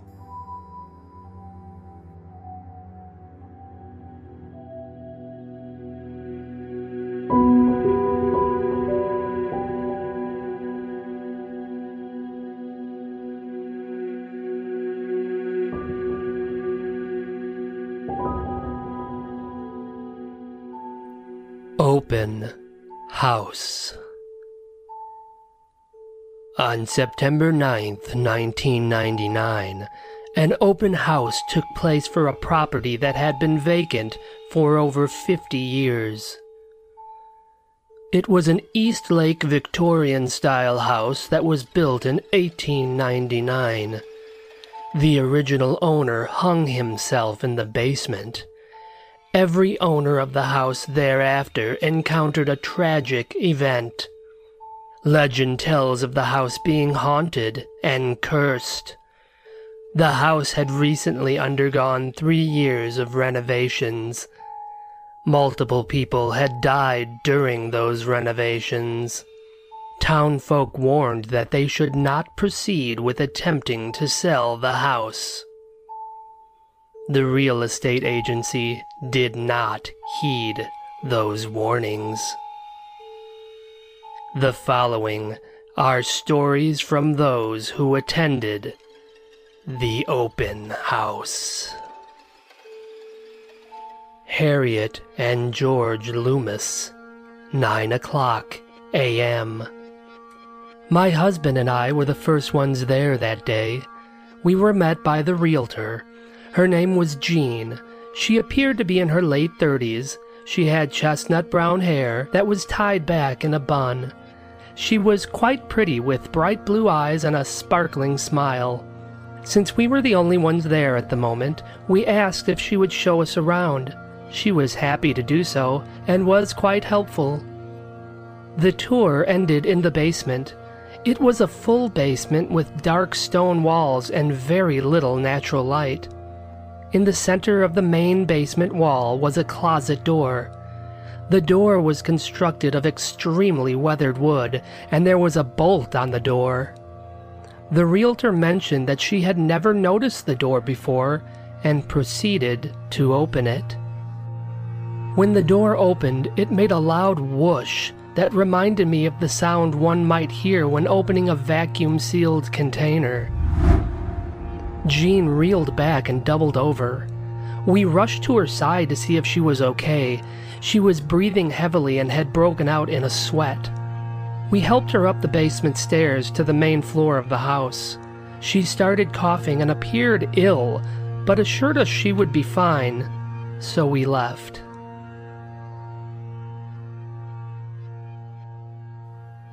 Betty Carter, 9:39 a.m. When I entered the house, I could see the realtor sitting in a chair at the dining room table. It was a very long, rustic wooden table that was quite beautiful, so I commented on it. The realtor turned her head slowly in my direction, just now realizing I was there. She was pale and appeared ill. Before I could say anything, she just said, Look around all you want. I'll be here if you need me. I love open houses, so I always take my time. As I meandered through the second floor, I could hear the realtor talking downstairs. I hadn't heard the front door open, so I assumed that there had already been other people in the house when I arrived that I hadn't seen. When I went back downstairs, I saw the realtor in the hallway. She was leaning against the wall as though she were exhausted. She was staring forward and speaking as though someone else was there with her, but she was alone. I approached her and put my hand on her shoulder. It startled her. She whipped her head around in my direction. She was staring daggers at me. Are you okay? I asked. Do I look okay? She was pale and sweaty. Her eyelids appeared heavy. I answered her with honesty. Quite frankly, no, you don't. She stared at me for a moment and seemed confused. I decided to just move along and look at the rest of the house and headed for the basement. As I reached out to turn the knob on the basement door, the realtor snapped at me. No, do not go into the basement. I was confused. Why not? She stared up at the ceiling for several seconds and then lowered her head and fixed her gaze upon me. She pointed to the front door. I think you should leave now. I did just that. The most uneasy I felt that entire time was when I had to pass right by her in the hall in order to get to the front door. I could hear the wheezing congestion of her lungs with every breath she took. As I reached her side, I could hear her whisper, Hurry up. I ran out of the house. Byron Henderson, 10:14 a.m. When I entered the house, I could hear soft cackling coming from upstairs. I just assumed it was other people looking at the house, so I didn't think much of it. I thoroughly checked out the first floor of the house. All the while, I continued to hear that laughter from upstairs. I didn't hear anyone talking, just that strange cackle. I was starting to get an anxious feeling as I went upstairs. The cackle didn't seem jovial in nature, it sounded sadistic. I walked down the hallway toward the strange giggling. The hall ended at a closed door. The laughing was coming from beyond the door. I gently knocked. There was no response to my knock, and the laughter continued. I opened the door. In the corner of the room, the realtor sat in a rocking chair. She was slowly rocking back and forth. Her hair was messy and frazzled. Her eyes were heavily bloodshot. She just sat there, rocking back and forth staring out at nothing as she smiled and cackled. I got the hell out of there.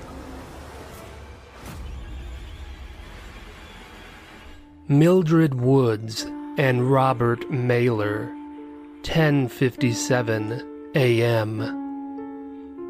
My boyfriend and I are into the macabre and just wanted to see the inside of this famous house we heard so much about. When we entered the house, we were met by the realtor. She looked strange. Her hair was a mess. She was deathly pale, with deep, dark circles under her eyes.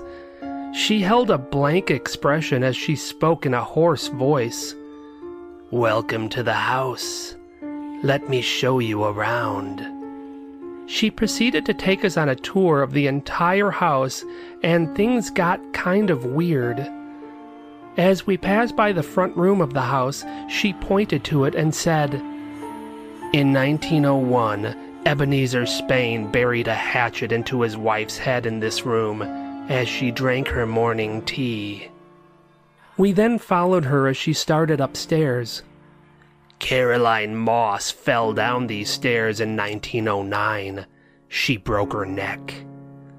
We then reached the second floor and started down the hallway she continued with the morbid history of the house.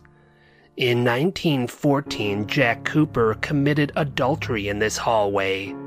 She stepped into the bedroom. This is the bedroom where his wife shot him to death. We were creeped out yet captivated as we followed her into the next bedroom. In this room, a young man named Samson died of pneumonia.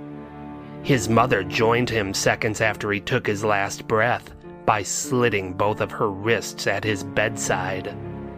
She then led us to the attic door. Ah, yes, the attic. We followed her up a thin flight of steps to a small room. Zelda Cortland poisoned her twin daughters in this room and then burned herself alive in the bathtub. She led us back downstairs and seemed excited as she directed us into the kitchen. The kitchen is marvelous. If you listen closely, you can hear the voices from the past. Can you hear them? I can. She appeared to drift off for several seconds before she noticed the kitchen window, which seemed to get her back on track. Through this back window, you can see the courtyard. In 1939, right over there near the fence, Bernard Crosby buried his seven year old daughter alive. He then came into this kitchen, stood where I am standing now, placed both barrels of a shotgun in his mouth, and pulled the trigger. She then seemed strangely giddy as she told us to follow her into the basement. Even though both of us enjoyed dark tales and were fascinated by the sinister history she was rattling off, this was all incredibly unusual and spooky. Still, we'd gotten this far, so we thought we'd continue on and see what the basement looked like. When we got there, she stopped in the center of the basement and pointed up to the rafters. This home's original owner hung himself from that rafter in 1899. It's the same rafter that the last person to ever live here hung himself from in 1949. She looked at us and smiled. It wasn't a pleasant smile, though, it was menacing. She held that disturbing smile as she picked up an axe and stared at us. That's when I noticed her eyes were solid black. If you don't leave now, I'll cut off your heads. I don't know why I thought she was kidding at first, but then I realized how serious she was. We turned and ran up the basement stairs and out of that house.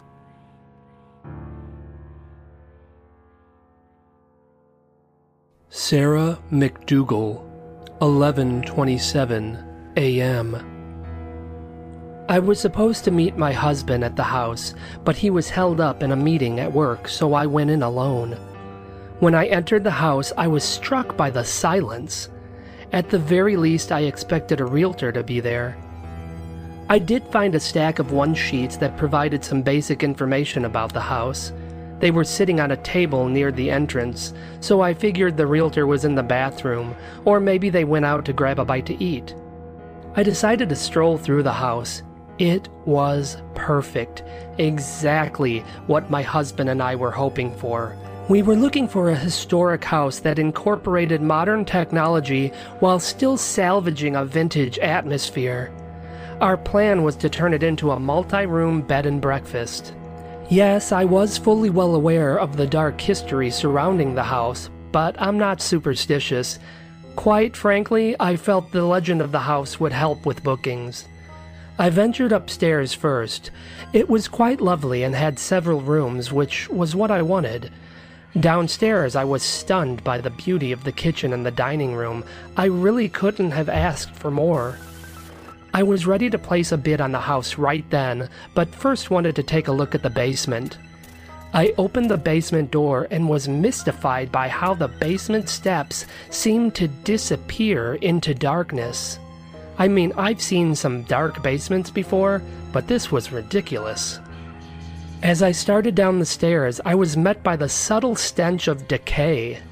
I assumed a dead mouse. As I descended the steps further, I noticed that the air felt heavy and humid, odd for a basement. As I reached the bottom of the steps, I could hear a gentle creaking sound coming from the corner. That's when I saw her. Later, I found out it was the realtor. She had hung herself from one of the rafters. There was a noose tied tightly around her throat. Her head was tilted at an odd angle. It was obvious her neck was severely broken. Her complexion appeared pasty and white, with dark blue, web like veins bulging in her face.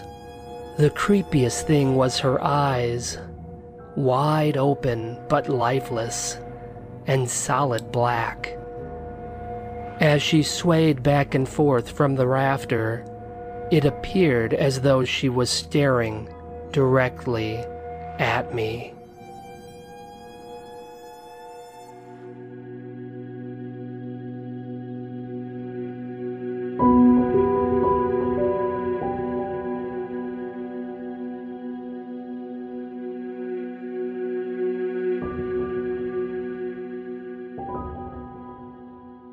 Creepy doll.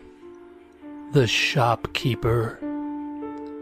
I'm a 69 year old man and I own an antique shop. We sell just about anything furniture, collectibles, signs, any old vintage items. A lot of oddities have passed through the doors of my shop over the years, but the one that stands out above the rest is a creepy doll. I was opening shop one morning. I usually enter through the back entrance. Once I'm ready for the shop to open, I unlock the front door. On this day, as I approached the back door to enter my shop, I noticed something unusual next to it.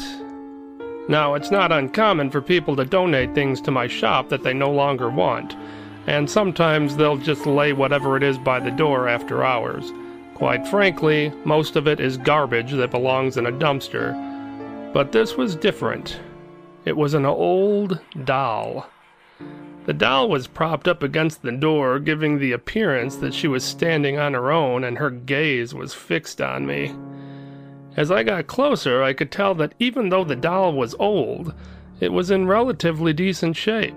The doll was dressed in a dark blue dress with a white lace collar.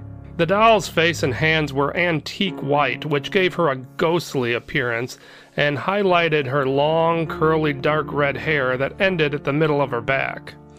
I picked up the doll and looked at her face. There was something sad about her expression. The most notable aspect of her features was her eyes. One eye was sharp and clean, extremely realistic. The other eye had a slight fogginess to it and was slightly off kilter. If this were a human we were talking about, it would be described as a lazy eye. The doll was ancient, unusual, and quite striking. I thought it would be a great fit for my shop, so I took her in and positioned her on a shelf behind the register so everyone can see. This was the type of item I knew somebody would fall in love with fast, so I didn't expect her to last long. After I placed the doll on the shelf, bells jingled in the back of the store indicating that my employee Roberto had arrived. As I tidied up the store, Roberto checked the register to make sure we had enough cash for the day and noticed our new arrival. That is the creepiest thing I've ever seen. She's not creepy, she's unusual. No, she's creepy. We opened up, and I was at the far end of the store answering some questions from a customer. When I turned around, I noticed the doll standing on top of an old dresser behind me. This was a good 100 feet or so from the register where I had placed the doll. I picked up the doll and walked back to the register and asked Roberto if he had moved it. No, I don't even want to touch that thing. I wanted to be certain, so I asked him more emphatically. So you're saying that you did not pick up this doll and carry it to the other side of the store? That's what I'm saying. I was a little perplexed. How did the doll get over there? I figured it had to have been a customer who picked it up with the intent to buy and then changed their mind and set it down. But customers usually don't just meander behind the counter. I brushed it off and went back to work. I was finishing up with a customer when I noticed a young girl standing in front of me.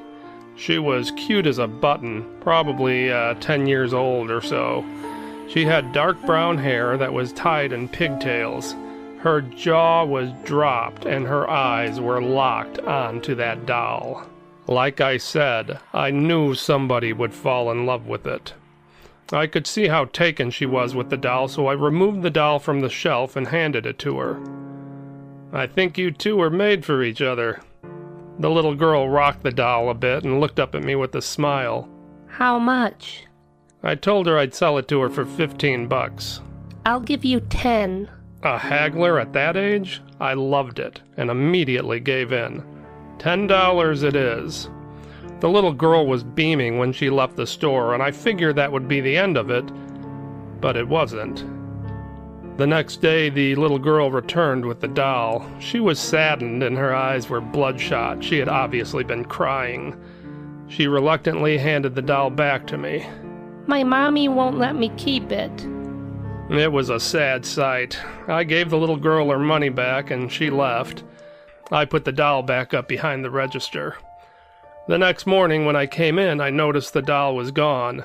I figured Roberto had probably sold it, but before I could ask him about it, the little girl came through the front door holding the doll. Thanks for bringing it back to me, but I can't keep it. My mom will be angry. I asked her what she was talking about. She told me that she went outside this morning and the doll was on her porch. I asked Roberto if he took the doll to the little girl's house. He shook his head. I told you I'm never touching that creepy thing. I couldn't explain what happened, but the whole thing was too weird for me. I didn't want any part of it. Keep it, I told the little girl. At first she objected because her mother wouldn't allow it. I told her that if the doll found its way back to her, she should keep it. If her mom didn't want her to have it, then she should hide it. But keep the doll. Those two were obviously meant to be together. The little girl smiled at me and left with the doll. I never saw her or the doll ever again.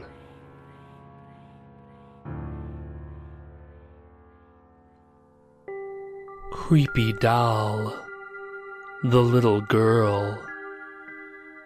I was 10 when this happened. Me, my mom, and my older sister all went to town to go shopping. My mom and my sister loved shopping for clothes, getting their nails done, and all that girly stuff. They always made me tag along, even though I wasn't into that kind of thing like they were. As we were walking toward a clothing store, we passed an old antique store. I stopped and stared through the window. I loved antique shops. To me, it was like stepping back in time. It was fun handling all those old objects, wondering what kind of stories they would tell if they could talk. My mom agreed to let me go into the antique store as long as I wasn't gone too long. I stepped inside and was looking forward to wandering through the aisles of ancient wonders. But I froze when I saw her. The doll. She was beautiful. I felt like I was floating as I approached her, mesmerized by her eyes. There was something sad about her, but I was sure that I could bring her happiness. I think you two were made for each other. That's what the old man said as he handed her to me, and he was correct. I wanted her, and I was going to have her no matter what. The man offered her to me for $15. I had been saving up my allowance for a long time. I would have been happy to pay double that price. But part of the fun of antique shopping is the art of negotiation. I talked him down to $10. Right from the start, there was something about my doll that my mom didn't like. I think it was the doll's lazy eye. My mom thought it was scary. I thought it was unique and beautiful. This doll needed a special kind of love and care, and I had no doubt in my mind that I was the one to give that to her. The first day I carried the doll with me everywhere, even at the dinner table. In hindsight, that was probably a mistake. I shouldn't have overwhelmed my mom with the doll. Perhaps if I just kept her in my bedroom, at least at first, I could have gotten my mom used to the doll gradually. That night, I put the doll in bed with me. That was the best night of sleep I have ever had. I felt safe with her near me, protected. But that morning, my mom was adamant that I return the doll. I asked her why. She said that during the night, she got up to go to the kitchen for a midnight snack. She said she saw the doll standing outside my bedroom door staring at her. She scolded me for putting the doll outside my door to guard my room. She said the doll was just too scary. The thing was, I didn't put the doll outside my bedroom door. I put the doll in bed with me, and when I woke up, she was still there. So I thought maybe my mom had had a nightmare. Either way, she was frightened and didn't want the doll in the house anymore, so I had to return her. It was difficult. I cried the entire way to the antique store. It was tough to hand her back to the shopkeeper. That night I cried myself to sleep. The next morning I woke up and stepped onto the front porch. My eyes lit up. There she was. The doll was sitting on one of the front porch stairs. I was so happy to see her, I picked her up and gave her a big hug. I assumed the old shopkeeper recognized how attached I had become to the doll and brought her back to me. It was good to see her again, but I had to give her back. My mom was too scared, and I'd get in trouble if she thought I defied her by not returning the doll. I planned on asking the shopkeeper if he would keep her in his store and let me come visit her. That way, mom wouldn't be scared, and I could still see her from time to time. To my surprise, the shopkeeper and his employee insisted they did not bring the doll to my house, and I believed him because he had a baffled look about him. He insisted that I keep the doll. He said that if my mom didn't want me to have the doll, then I should hide it from her. I didn't need much persuading. I kept the doll. Today, I'm 58 years old. It is true that throughout my lifetime, people who wronged me often met with tragic ends. Did that have anything to do with my doll? Not that I'm aware of. And in case you're wondering, yes, I still have the doll. And I always will.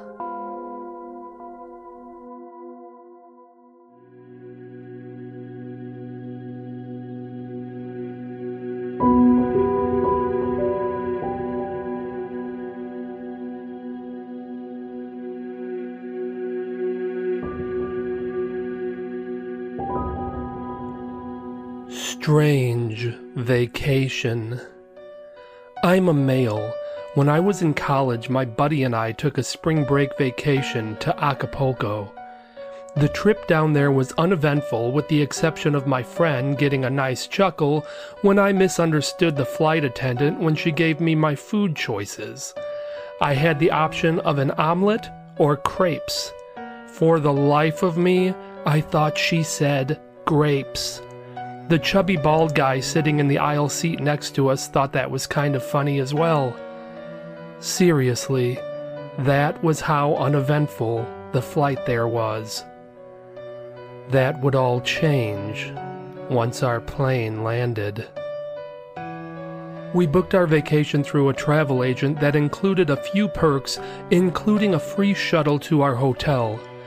Once we arrived at our hotel, we were to be greeted by someone from the travel agency who would give us a quick tour of the immediate area and provide us a list of different things to do in Acapulco.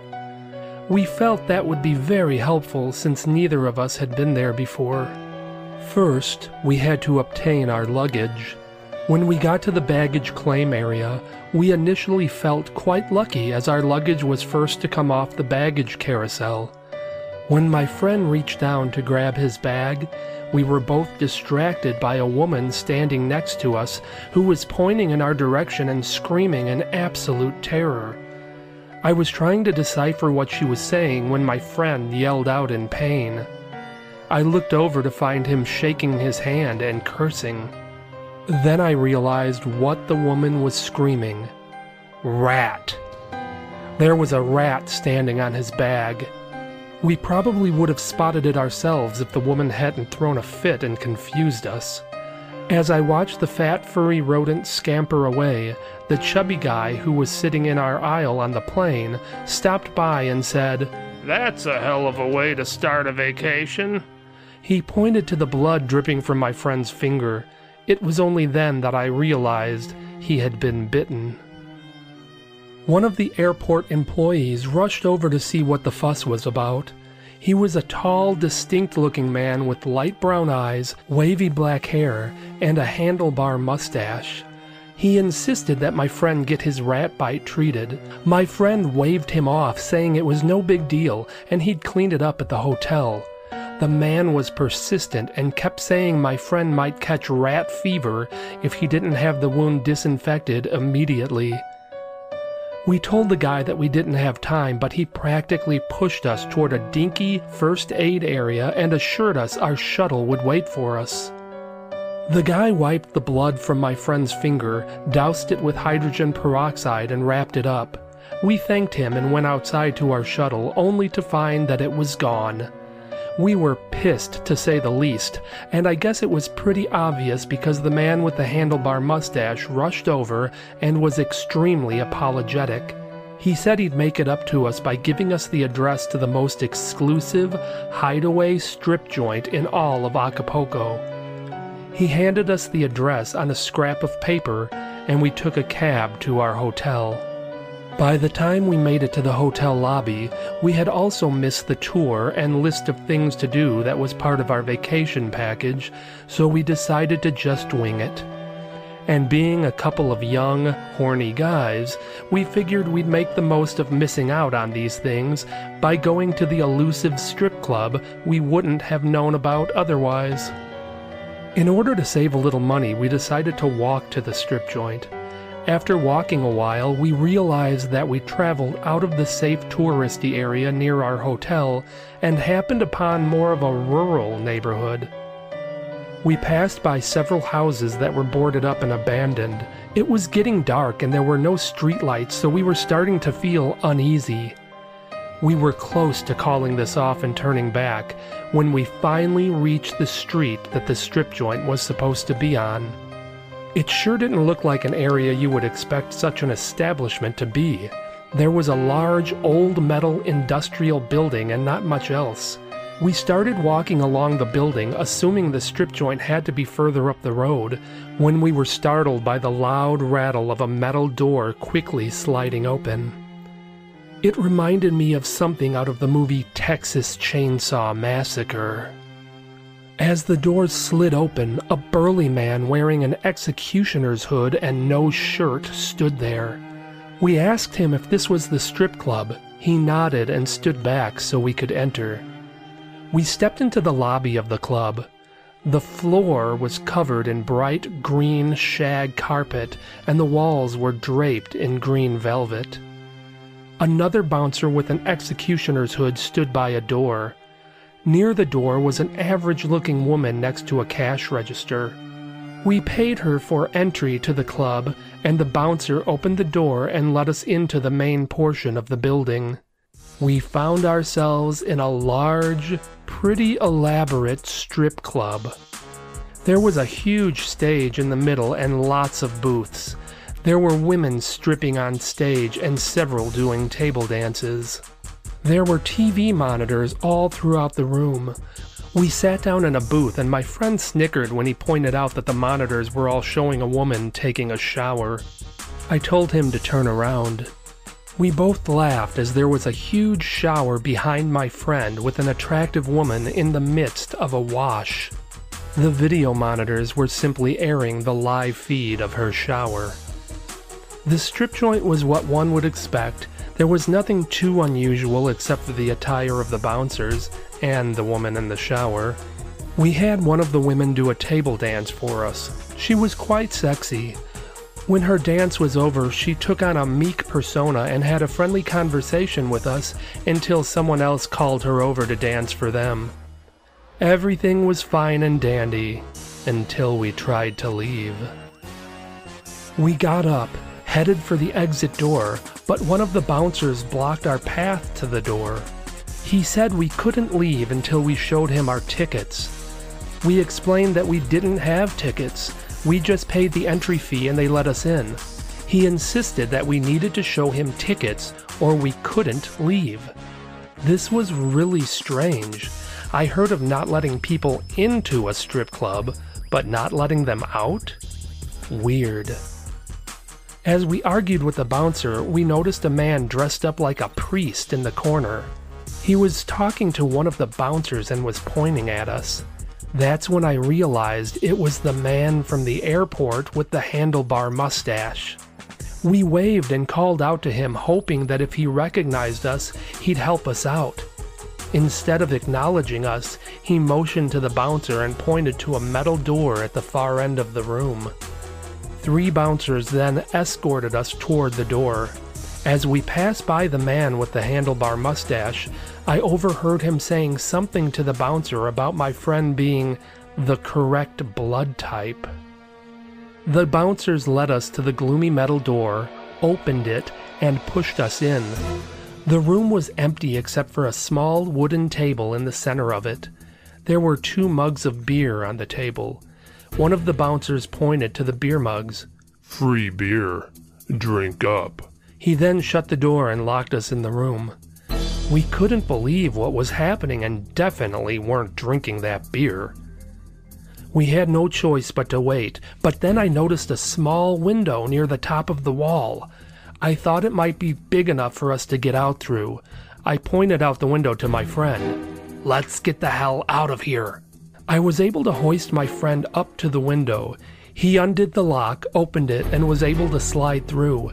I kept thinking that at any second a bunch of those bouncers and the man with the handlebar mustache were going to come through that door and get me.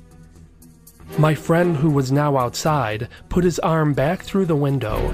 I was able to jump up just high enough to get a hold of his forearm, and he pulled me up and through the window. We ran and kept running. We didn't feel safe until we finally reached the touristy section of town with the hotels. At that point, we slowed to a walk. We were getting close to a hotel when a lady of the night approached us. I just wanted to get back to our hotel and waved her off, but my friend decided to negotiate with her. Before I could tell him that this wasn't a good idea, a short police officer stepped up behind us. In this town, it's illegal to negotiate with hookers. I'm going to have to take you both to jail. The hooker dashed away and we pleaded with the cop to let us go. We told him our night had been bad enough and explained about our experience in the strip club. When we mentioned the man with the handlebar mustache, the cop's eyes widened.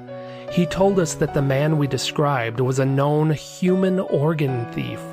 He said if we had drank those beers, we would have woken up in a tub of ice with no kidneys. We were flipping out, so much so that we forgot that the cop was telling us he was about to take us to jail. Turns out, he just wanted a bribe. He said we could just pay him the $20 fine.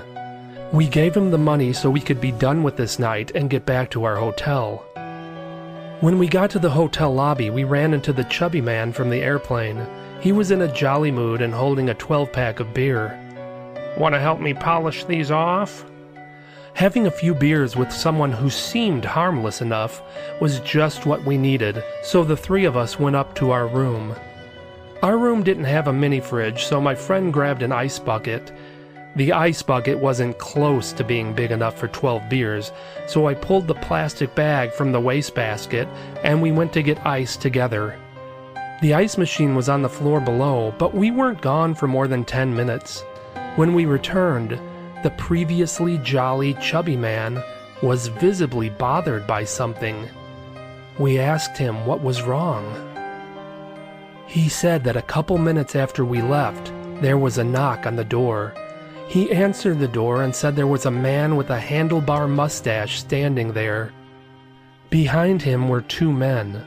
He said one of the men had a rather intimidating knife clipped to his belt, and the other was holding a spool of parachute cord. He said the handlebar mustache man asked where we were.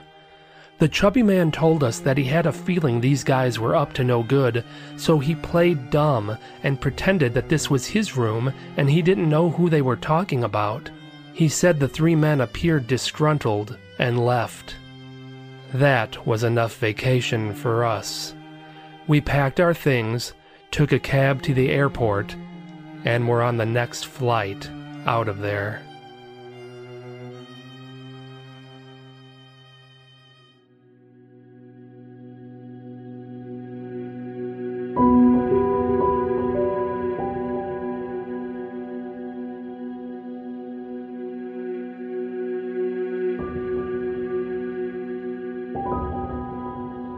The Sewer Man. My name is Paul. I'm in my late 20s. I used to live in the upper apartment in the tallest building in the historic district of a medium sized old town. It had a great view of a river and the main street. It was particularly cool when the town would have their annual parades and fireworks shows. I could watch them all from the comfort of my living room. It was a pretty fancy place. I certainly couldn't afford it under normal circumstances, but I knew the owners. They were planning on moving there themselves in six months. They were hoping to rent it out for those six months to help pay the mortgage on the building, so they said I could stay there for half the price they would normally charge until they were ready to move in themselves. I jumped at the chance. The place was awesome. I had a lot of good times there. One night I was throwing a party. There was a girl named Sue that I was sweet on. I had been courting her for the past month, but no luck just yet. I was hoping maybe the semi romantic view from my living room may help sway her. We stood there quite a while looking out over the town and the river.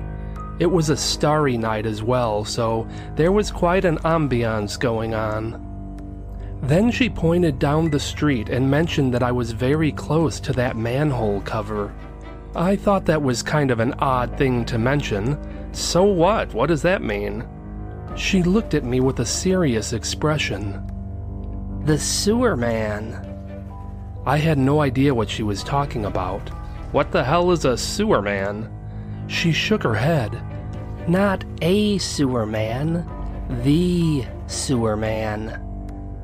I shrugged because none of this was resonating with me. She smirked and called out to the rest of the people at the party, announcing that I had never heard of the Sewer Man. Everyone gathered around while she and a few other people there explained the legend of the Sewer Man. The urban legend goes something like this During the Great Depression, Food was scarce, and some families could not afford to feed all of their children. Some parents would put their kids up for adoption, give them to orphanages, or even sell them. The sewer man was five years old and the youngest of seven children. He suffered from some kind of mental illness and was prone to extreme violence. Thus, they had no takers for him. Instead, his parents decided to eliminate him. One night, at exactly midnight, they removed a manhole cover near their home and threw him into the sewer. They left him there to die. Only he didn't. The sewer man learned to live in the sewer, using it as his sanctuary. Occasionally, he will rise from the sewers to feed. He'll eat anything he can rats, dogs, cats, children, and sometimes adults. No matter who you are, you're never safe from the sewer man. It is said that if late at night you hear the metallic grind of a manhole cover moving, it is the sewer man coming topside searching for the parents that left him to die. Legend has it that if you stand on top of a manhole cover, look down at it, and say, Sewer man, come home, three times, the sewer man will assume you are his parents and come to your home. He'll arrive before midnight and knock three times on your door. If you answer, he'll assume you are one of his parents and kill you.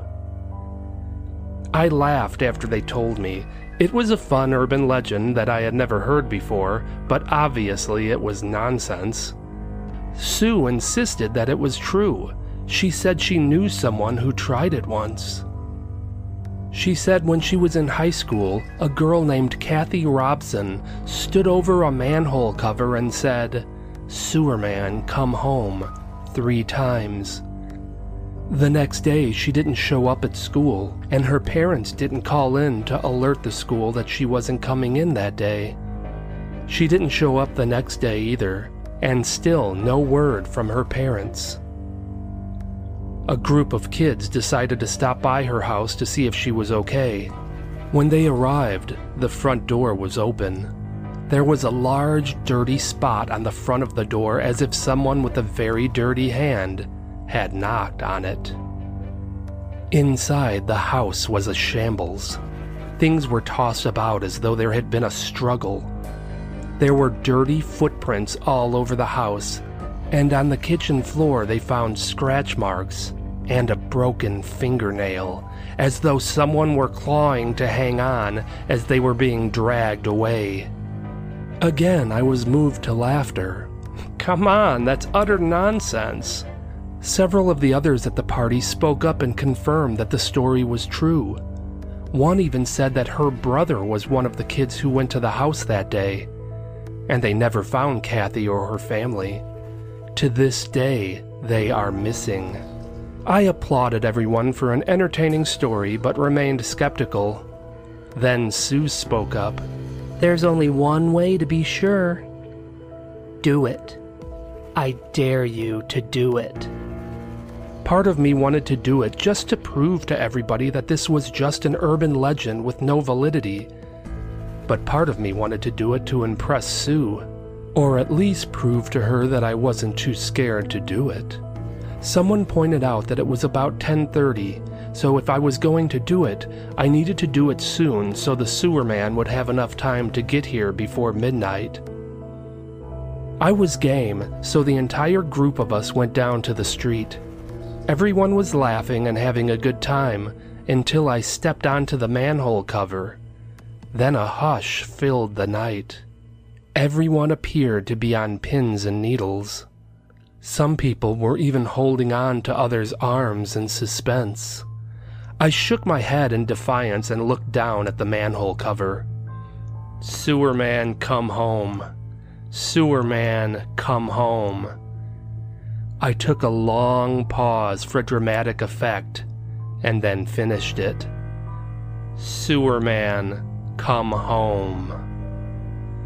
That was it. I did it. I looked up and everyone was staring at me in shock. They truly did not believe I was going through with it. One couple immediately got their car keys out, wished me good luck, and hurried away. The rest of us went back up to my apartment. I thought everyone would be having some fun with the fact that I actually did it. I was expecting a jovial mood and for the party to continue. I figured people would just forget about it now that the novelty of me actually doing it was over. But that wasn't the case at all. Everyone sat around. Nobody was saying a word. They were all so serious. Some people were worried. Some visibly scared. One by one, people started getting up and leaving the party. They believed it. They truly believed the urban legend and wanted to get out of there before the sewer man showed up. By 11:30, all of my guests had departed except for Sue. She said that since she was the one who got me into this, she'd stick it out with me.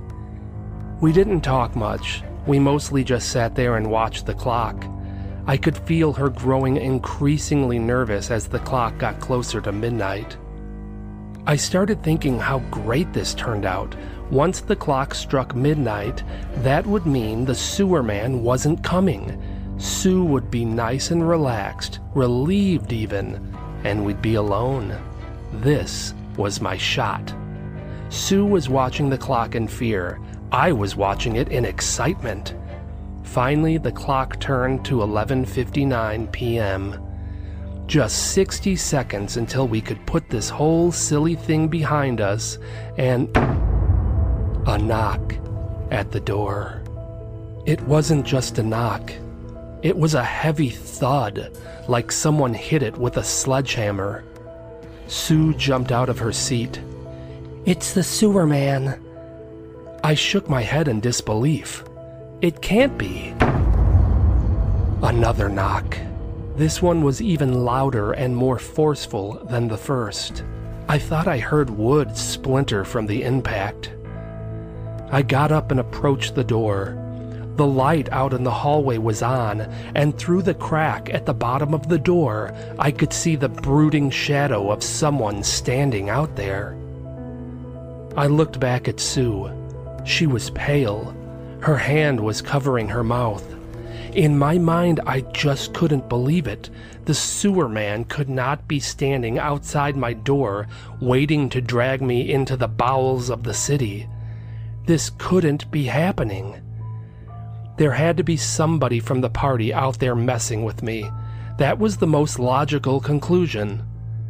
I stepped closer to the door. I knew at any second the deafening third knock would be upon us. It would be at this time that I would turn the knob to meet my fate. I took in a deep breath. I wouldn't let it out again until the door was open. I gripped the knob and prepared to turn it. I startled at the noise and almost turned the knob and opened the door, but I realized the noise was coming from behind me, and it wasn't a knock. It was the chime of the clock as it struck midnight. I looked at the crack under the door. The shadow was gone. I looked back at Sue. She was waiting anxiously for me to finally open the door. My hand was slick with sweat as I turned the doorknob and pulled the door open. There was nobody there. For a second, I was full of relief. Then the blood ran from my face when I saw it. In the center of the door was a gigantic, muddy spot. In the hallway were large, muddy footprints leading down the stairs. I don't know what was outside my door that night. Maybe it was one of my friends from the party having some fun. Maybe it was the sewer man. Regardless, that is one urban legend I will never mess with again.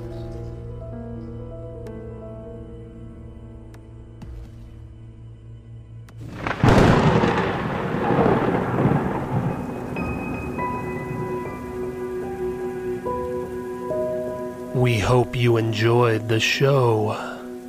We're dying for you to come back for more. Be sure to visit maniacontheloose.com. Sign up for the free newsletter and receive a free book and movie. We'll see you soon.